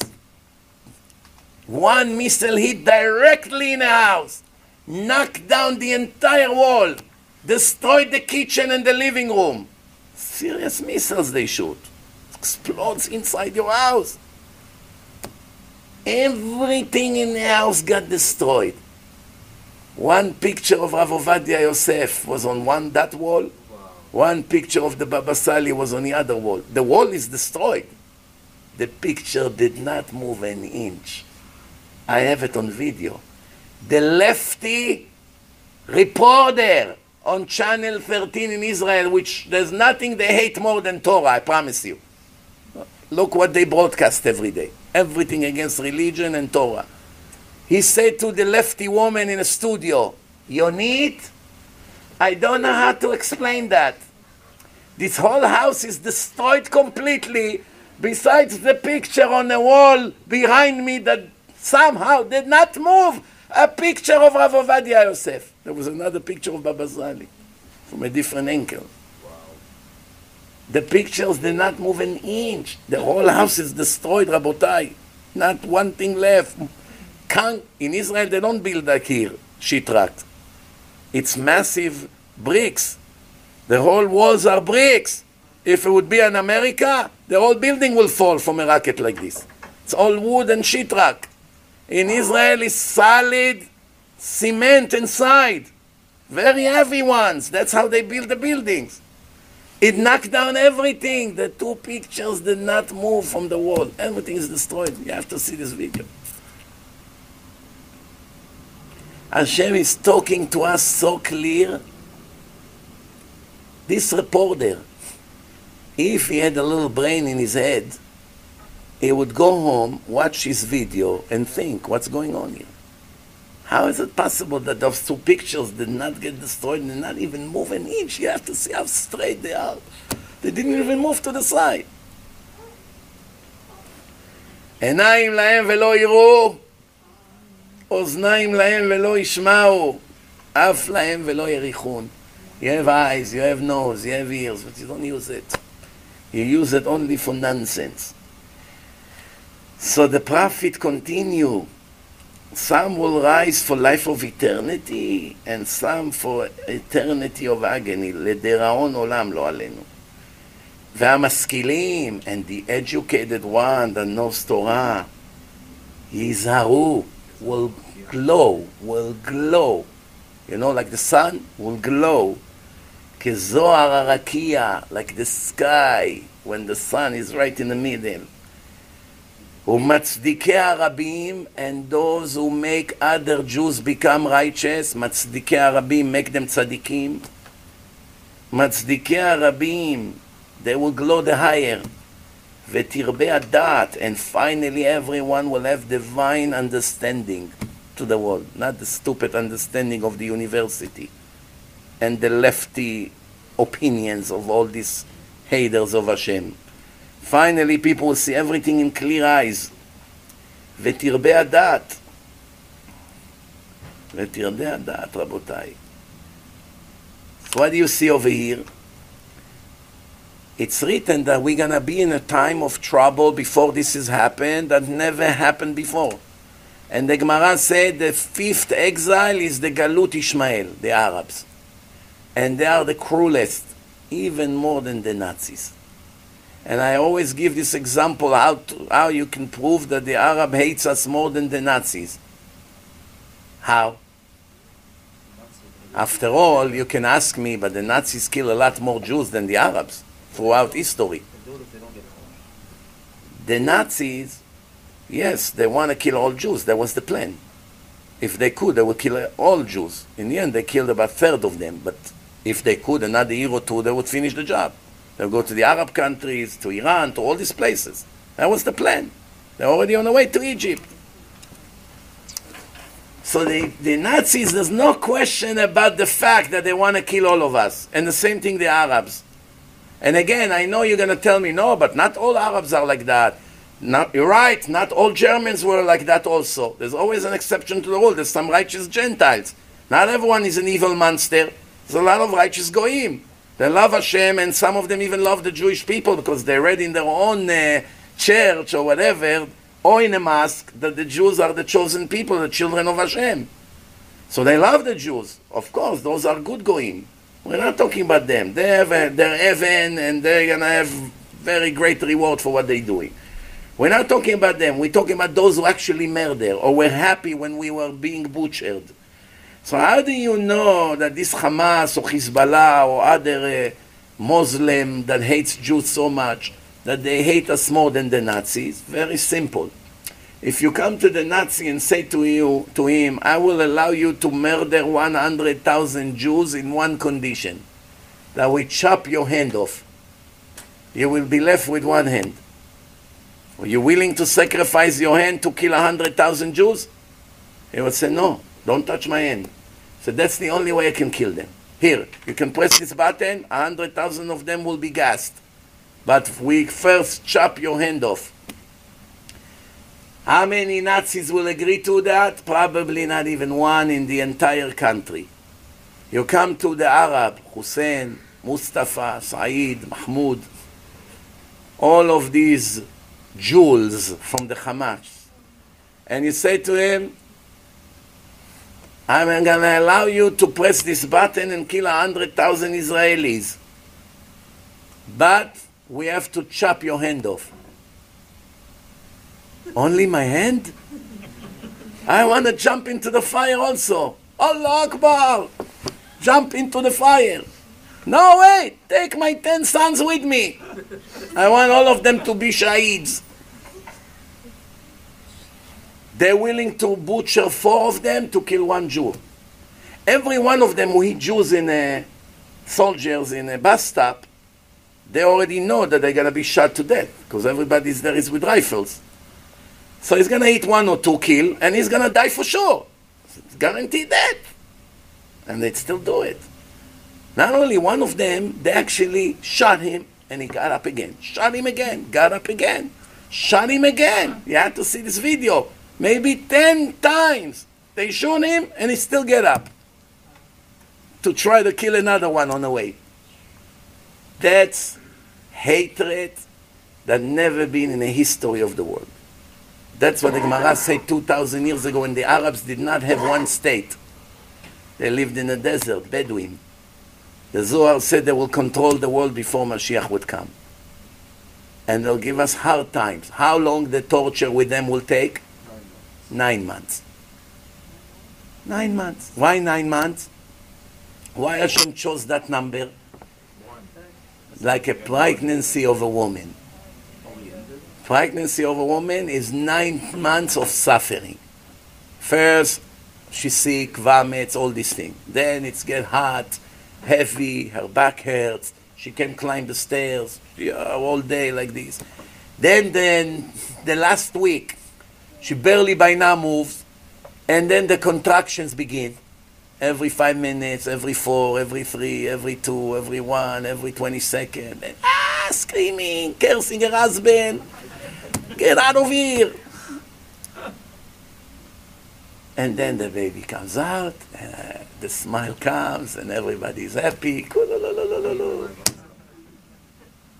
So, the closer we are getting to the happy moment, the harder it gets. It's called Chevlei Leda.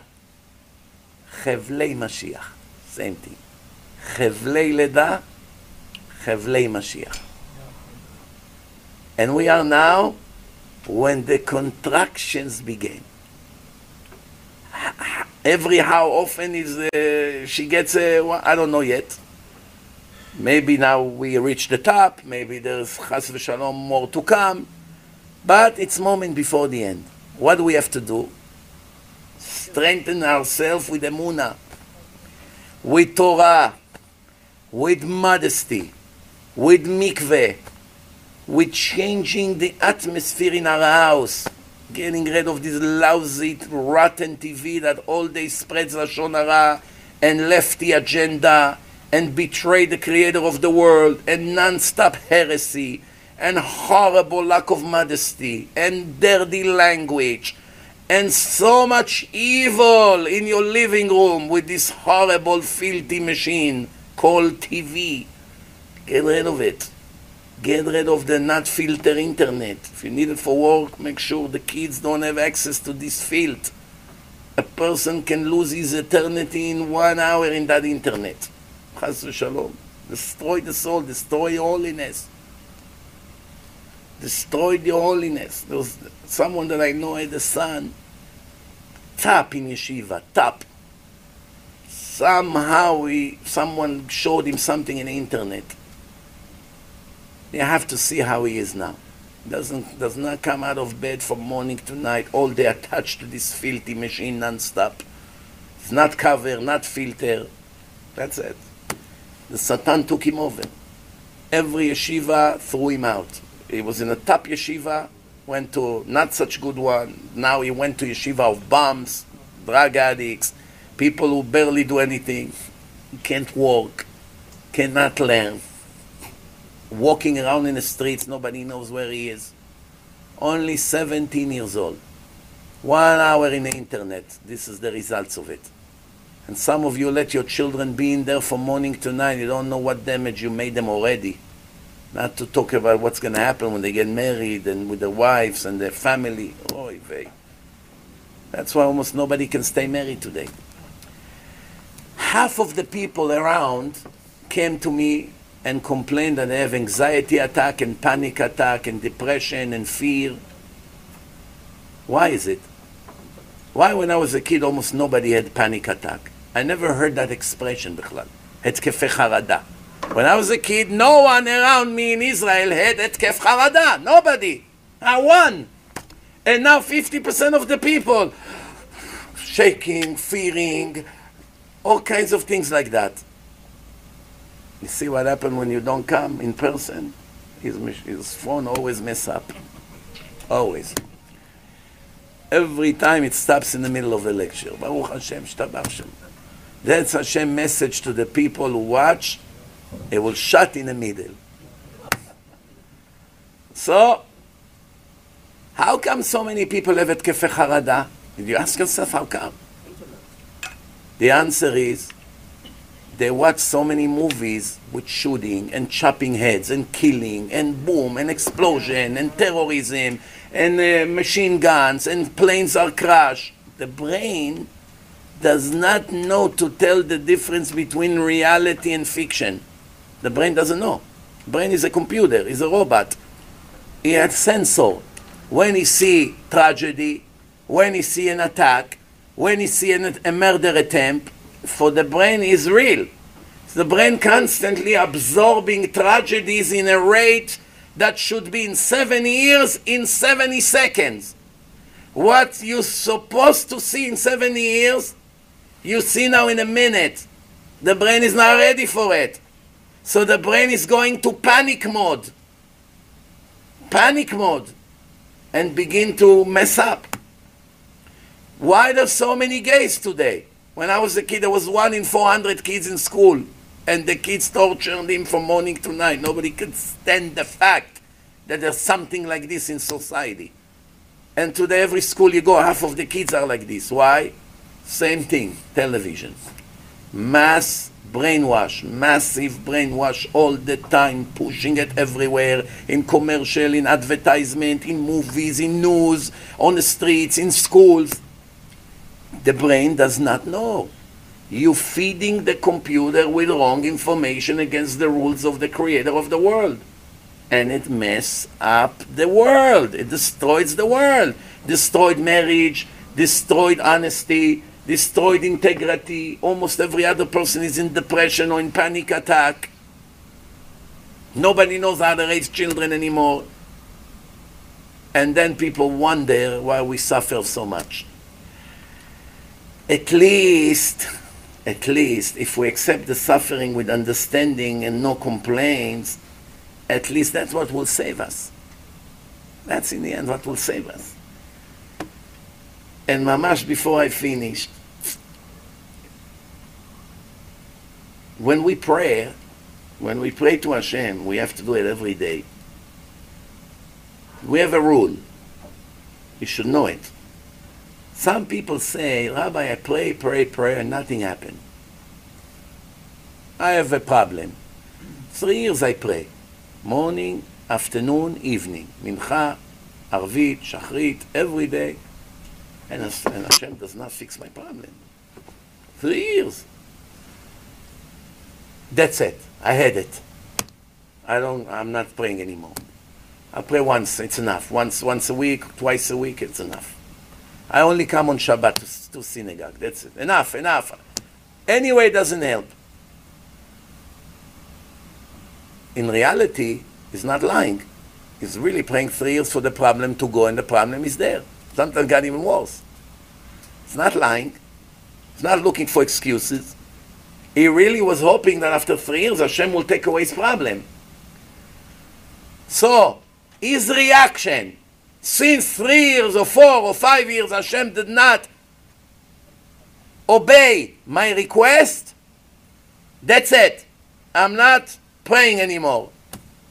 Good decision, bad decision, smart decision, stupid decision. What do you think? Stupid. Very bad. Bad, stupid. Stupid. Only one more prayer and he was Oh. getting it. First of all, it's the dumbest decision you can make for one simple reason. Even if you pray about something all your life and you never got it, Just speaking to Hashem about it, you're going to get a huge reward for every time you spoke to Hashem. Because it's Emuna, I'm counting on you, I'm referring to you, I'm coming to you. So right away you get a huge reward. What? For יהי חסדך השם עלינו כאשר איחלנו לך. Your kindness on us, Hashem, should be like we are hoping for it. The more we hope for it, the more help us. That's in Tehillim. We say it every day when we pray. So first of all, you get a huge reward by talking to Hashem. The more Tehillim you read, the more reward you get. The more times you're praying, the more, uh, an hour, two, three hours. The Gemara says, הלוואי ואדם יתפלל כל היום. Even you pray all day, you're going to get a huge reward for that, even if what you're asking from Hashem you're not always getting. But, there is a great but here. Every time you pray, for sure make an impression. There is an improvement to the situation. You don't see it. How do we know? Moshe Rabbeinu, Hashem got angry at him for healing the rock. Everybody laughed. It was one minute Chilul Hashem. Chilul Hashem, it's horrible. He got punished that he will not enter Israel. Him and Aaron. Aaron passed in the desert. Moshe is standing and watching Israel. He watched all the generations to come, include the rockets the Hamas shoot today, shot today. Everything he saw. And Moshe begged Hashem, let me enter Israel. No, you cannot enter. Why? Because you did not sanctify me in front of all these wicked Reshaim and you made Chilul Hashem, you cannot enter Israel. Moshe Rabbeinu begged Hashem 515 prayers. Not prayers like we pray, with the mind is in a business or in a stupid game that is coming. Prayers that the angels were shaking. The Midrash said in Malachim, he was shaking the heavens with his prayers. Moshe Rabbeinu, Ish HaElokim the man of God. The Torah is named after him. The Torah said that Moshe is the most humble person would ever live in the history of the world. No one was like him. And he's the master of all prophets. He's one of the 13 principles of the Torah. And imagine when he pray, the power of his prayers, 515 prayers, until the angels say to Hashem, it's impossible to resist his request. He's going to destroy all the upper worlds. And Hashem had to interfere. And he came to Moshe Rabbeinu and he said, enough. Stop praying. Rav Lach, you okay? You have enough reward in the next world, more than you can imagine. Moshe was begging, let me enter Israel even one week, that I can keep the mitzvot that you can only keep in Holy Land. You cannot keep them in the desert, it's out of Israel. Give me one week at least, and then take me. Make me a cow that people will slaughter me and eat my meat on the Shabbos table. Make me a bird that fly and land in Israel for a few seconds. All kinds of ideas he had. No, no, no, no. 515 times. That's when Hashem came and actually shut his mouth. Black his mouth said, Rav Lach, al tosef daber elai badavar. Don't dare to say another word about it. Why? What do you care? The more I talk about it, the more reward I make. It's mitzvah. You never prevent a Jew from making a mitzvah. There's nothing you are happy about more than a Jew praying. Even if you're not willing to give him what he wants. The actual praying is a huge mitzvah. Will Hashem prevent a Jew from making a mitzvah? Is he Bernie Sanders? That's his dream, Bernie Sanders, to destroy the Torah and the Jews. But Hashem is like this, Schumer, all this rotten filth. But this is Hashem. There's nothing he wants more than his children connecting with him and praying. How can he come and block his mouth? The answer is one more prayer and the decree would have to be cancelled. One more. 516th will change everything. So from here you see that every one of the 515 prayers made a progress. A little more, little more, little more, little more. Up, you reached the 99.9 already. The next one, I will break the wall. That's life. Never give up. Pray and pray and pray and pray and pray. Oh, all of a sudden, when it comes, it will rain on you. It will rain on you. I will finish with a story. One time I had a guy, he was 30 years old. He asked me to come to a place, a city somewhere, and to give a lot of lectures in that city. He says he's going to get a budget from a rich guy. He's going to buy some food for the guys, teenagers, bring them to lectures, and make them all Baalei Tshuva. He say, I would like you to be the one. No, what are we going to do? Don't worry, I will organize chairs, I will organize the food, I get a few guys to help me. And uh, as results of that, we're going to make a lot of lectures. I have a lot of people are already interested to host. and we make a revolution in a community. And we did. We started to make almost every night a lecture or every other night, but it was intensive, like four lectures a week at least. And it was a revolution. Hundreds of boys and girls became Shomrei Mitzvot, Shabbat, right? A revolution. Hundreds, many hundreds. And this guy was working with me for two and a half months. Maybe we made 60, 70 lectures in those two and a half months.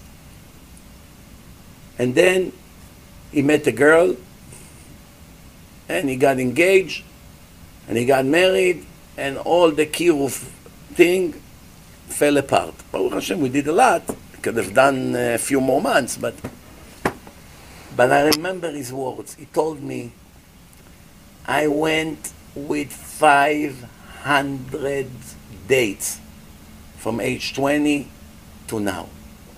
500 girls. Either I did not want them or they did not want me. Do you know another person I went with? On, I say to him, Are you exaggerating? 500 They said, No, no, I'm not exaggerating. At least 500 dates in 10 years. 50 dates a year. Popular guy, rich, rich family, nice car, you know. Learn Torah, has some skills. Not ugly.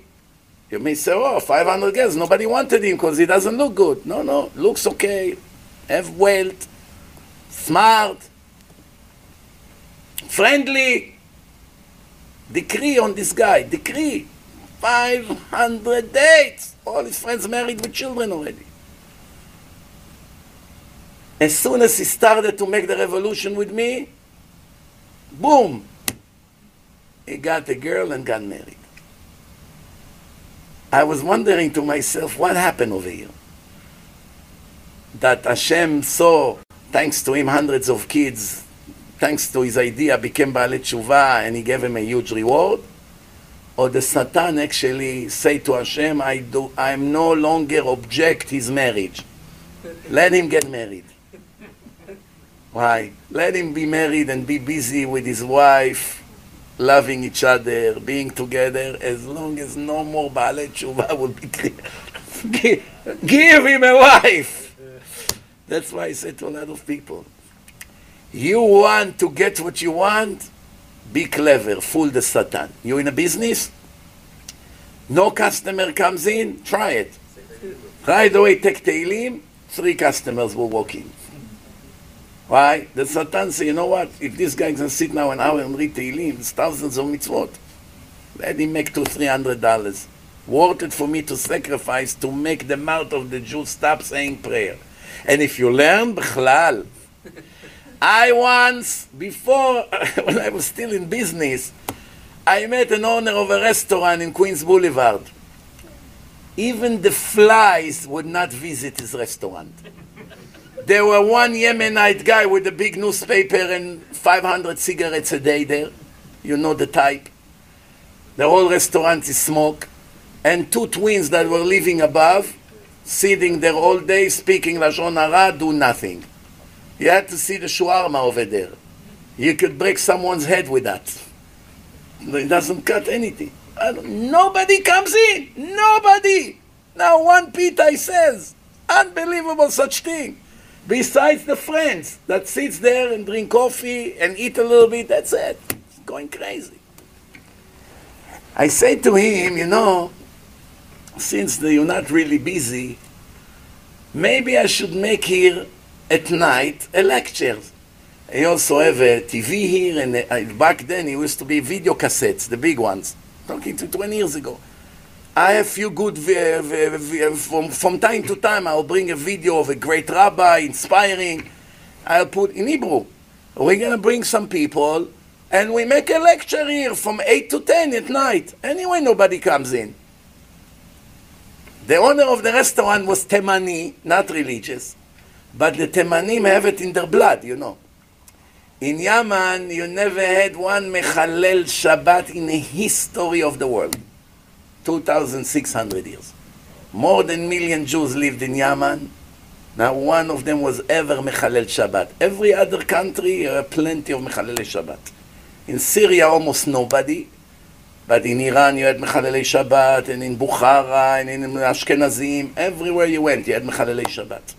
Maybe not everybody had the guts to do it in public, but people were Mechalel. But in Yemen, never. Nobody was Chiloni in Yemen. Nobody. Nobody. Unbelievable. So he, he has that from home. He's not an anti-Torah. So he said, you know what, since I'm paying the rent here anyway, you might as well make lectures. I started. I used to go there at night. More guys come. These two twins were popular, very nice looking twins, Israeli. They go, they have a lot of secular friends. They started to bring guys. And you know, when they sit in my lecture, they also order hummus and food. It started to sell. After a few lectures, the place was packed. People from outside saw that there is activity. They started to come in also. The place was packed.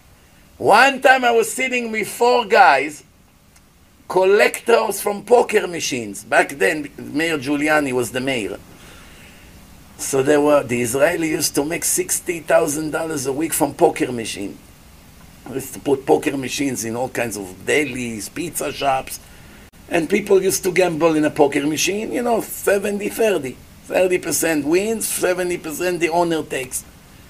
Until Mayor Giuliani cracked on all of them and destroyed their business. But there were four collectors over there who used to come now every night to eat because they came once to the lecture. Now I'm sitting with these four collectors, convincing them to stop collecting on Shabbat. And he comes to me, the owner of the restaurant, אחי, אני צריך את המקום, תראה איזה תור יש בחוץ. Meaning, I'm sorry, brother, I need the table. Look at the line outside. the Satan was willing to give this Temani 50 tables packed every night, שלא יהיה שם שיעור תורה. The restaurant was open for two years. He did not make a penny there. Only losing, losing, going. How did I meet him? I was a representative of a bank. Over the phone, I would convince him that he should start taking credit cards, that it maybe will help the business. Because he told me the business is very slow, and he said, well, maybe people don't have cash. But when I went there, I said to myself, what credit card will help? There's no one customer over here. But he insisted. No, no, I would like to do it. The credit card did not bring him the business. Only the Torah. Then later on, he sold the restaurant and went to Israel, became a wealthy man. That's it, Rabotai. The Satan sometimes is willing to give you something big to take you away from Torah and mitzvot. Why I didn't come to the lecture? I went to a birthday party. Of whom? Of my cousin friend. For, for, the, for the friend of your cousin, you sold Hashem two hours of Torah, 120,000 mitzvot. You wasted for stupid cake with few candles. Happy birthday to Moishi. For this, you lost 120,000 mitzvot. How stupid we could be. The Satan knows our limitation, fools us. No more. From now on, you wake up early, you come to the synagogue, you pray, you sit right away with the Rav, with the Shiur, in the morning after the Tefillah, no matter where you live. Shabbat, don't waste time, don't eat too much, don't fall asleep, take advantage on time. Make yourself a notebook. See, you have thousands of pages full of divrei Torah ideas You go to places, you speak divrei Torah in the tables. You get the Torah to become the main thing in your life. It's an obligation, it's not an advice. לעולם יעשה אדם תורתו קבע ומלאכתו ארעי. The Torah should be the main thing in your life and everything else is secondary. Your businesses, your this, your that. It's all comes second. First the Torah. When you learn Torah, you shut the phone. Don't let it ring. Don't let it distract you. Don't worry. If Hashem wants to send you problems, He will send them when you're not learning. If you check the phone when you learn and you go outside to answer important phone calls, the Satan will make sure you get important phone calls every time when you learn. But if you shut your phone, you don't let the Satan an opening, don't worry. Whatever you have to worry about will come on the time you don't learn Torah. Guarantee. You have to prove that when I learn Torah, I am not in this world. I'm not in this planet. And the Torah is the main thing in my life. The main thing. That's what I want to do. When I'm in a car, six hours drive now, I drive to Montreal. How many hours? Six, seven hours, no? Six hours to get there, seven hours. Seven hours to come back. 14 hours in a car. How many mitzvot is that, no? 60,000 times 14. How much? Almost a million mitzvot. 1.6. You understand, Rabotai? What people would do when they drive to Montreal? What would they do? Listening to music. I wish it was kosher music at least. So at least there's no punishment. No reward, but at least no punishment. ליצנות, all kinds of clowns, all kind of lefty, all kinds of brainwash of the left non-stop on the news, all these wicked people. All they care about is to destroy the world, make everyone gay, make everyone an anti-God, anti-Torah, a communist, a socialist. That's what you hear on the radio. What do you hear? What do you hear in the media? Only kfira, only heresy. Children go to university, it destroys their holiness, destroys them. They become infidels. So how can it be? I'm such a religious guy. My father, my grandfather, in Iran, uh, ten generations, we're all mullahs, all rabbis. Look what my son became. Abba, I'm getting married to my boyfriend.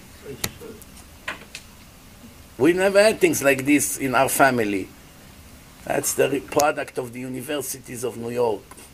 All socialist, all wicked professor, one by one against Hashem.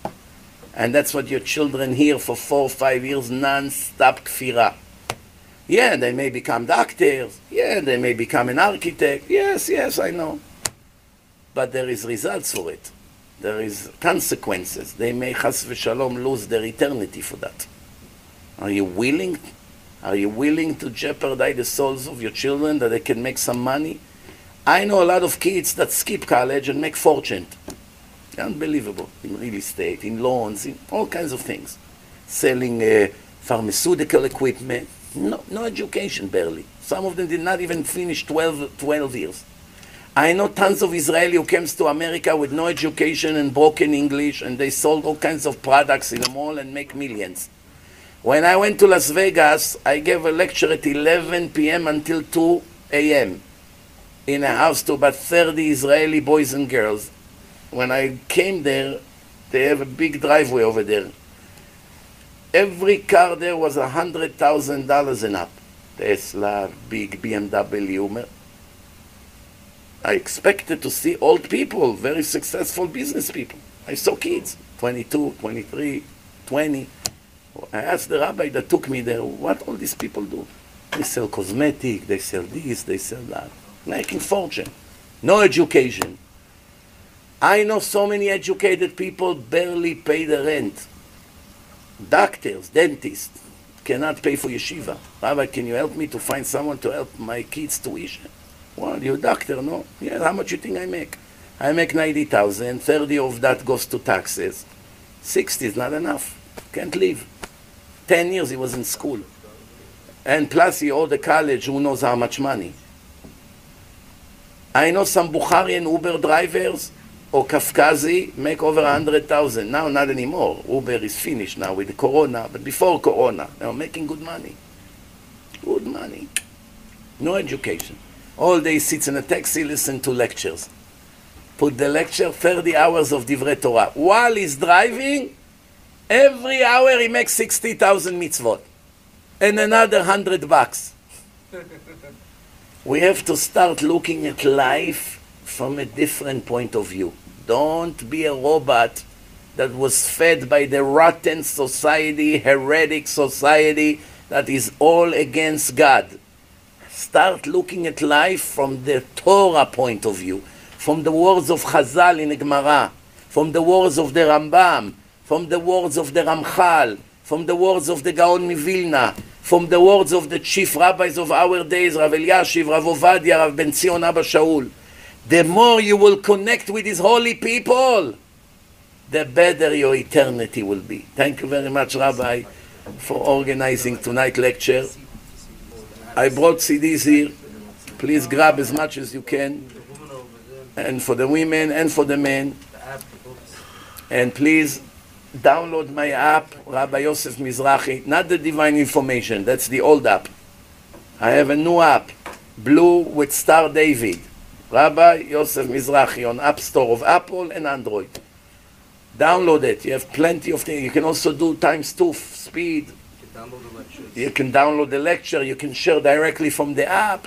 And soon we're going to have live broadcast on the app also. We won't need YouTube and Facebook. Directly from the app, you'll be able to watch live. But again, it's not recommended. Better to show up in person. Thank you very much, everyone. Good night. Laila Tov.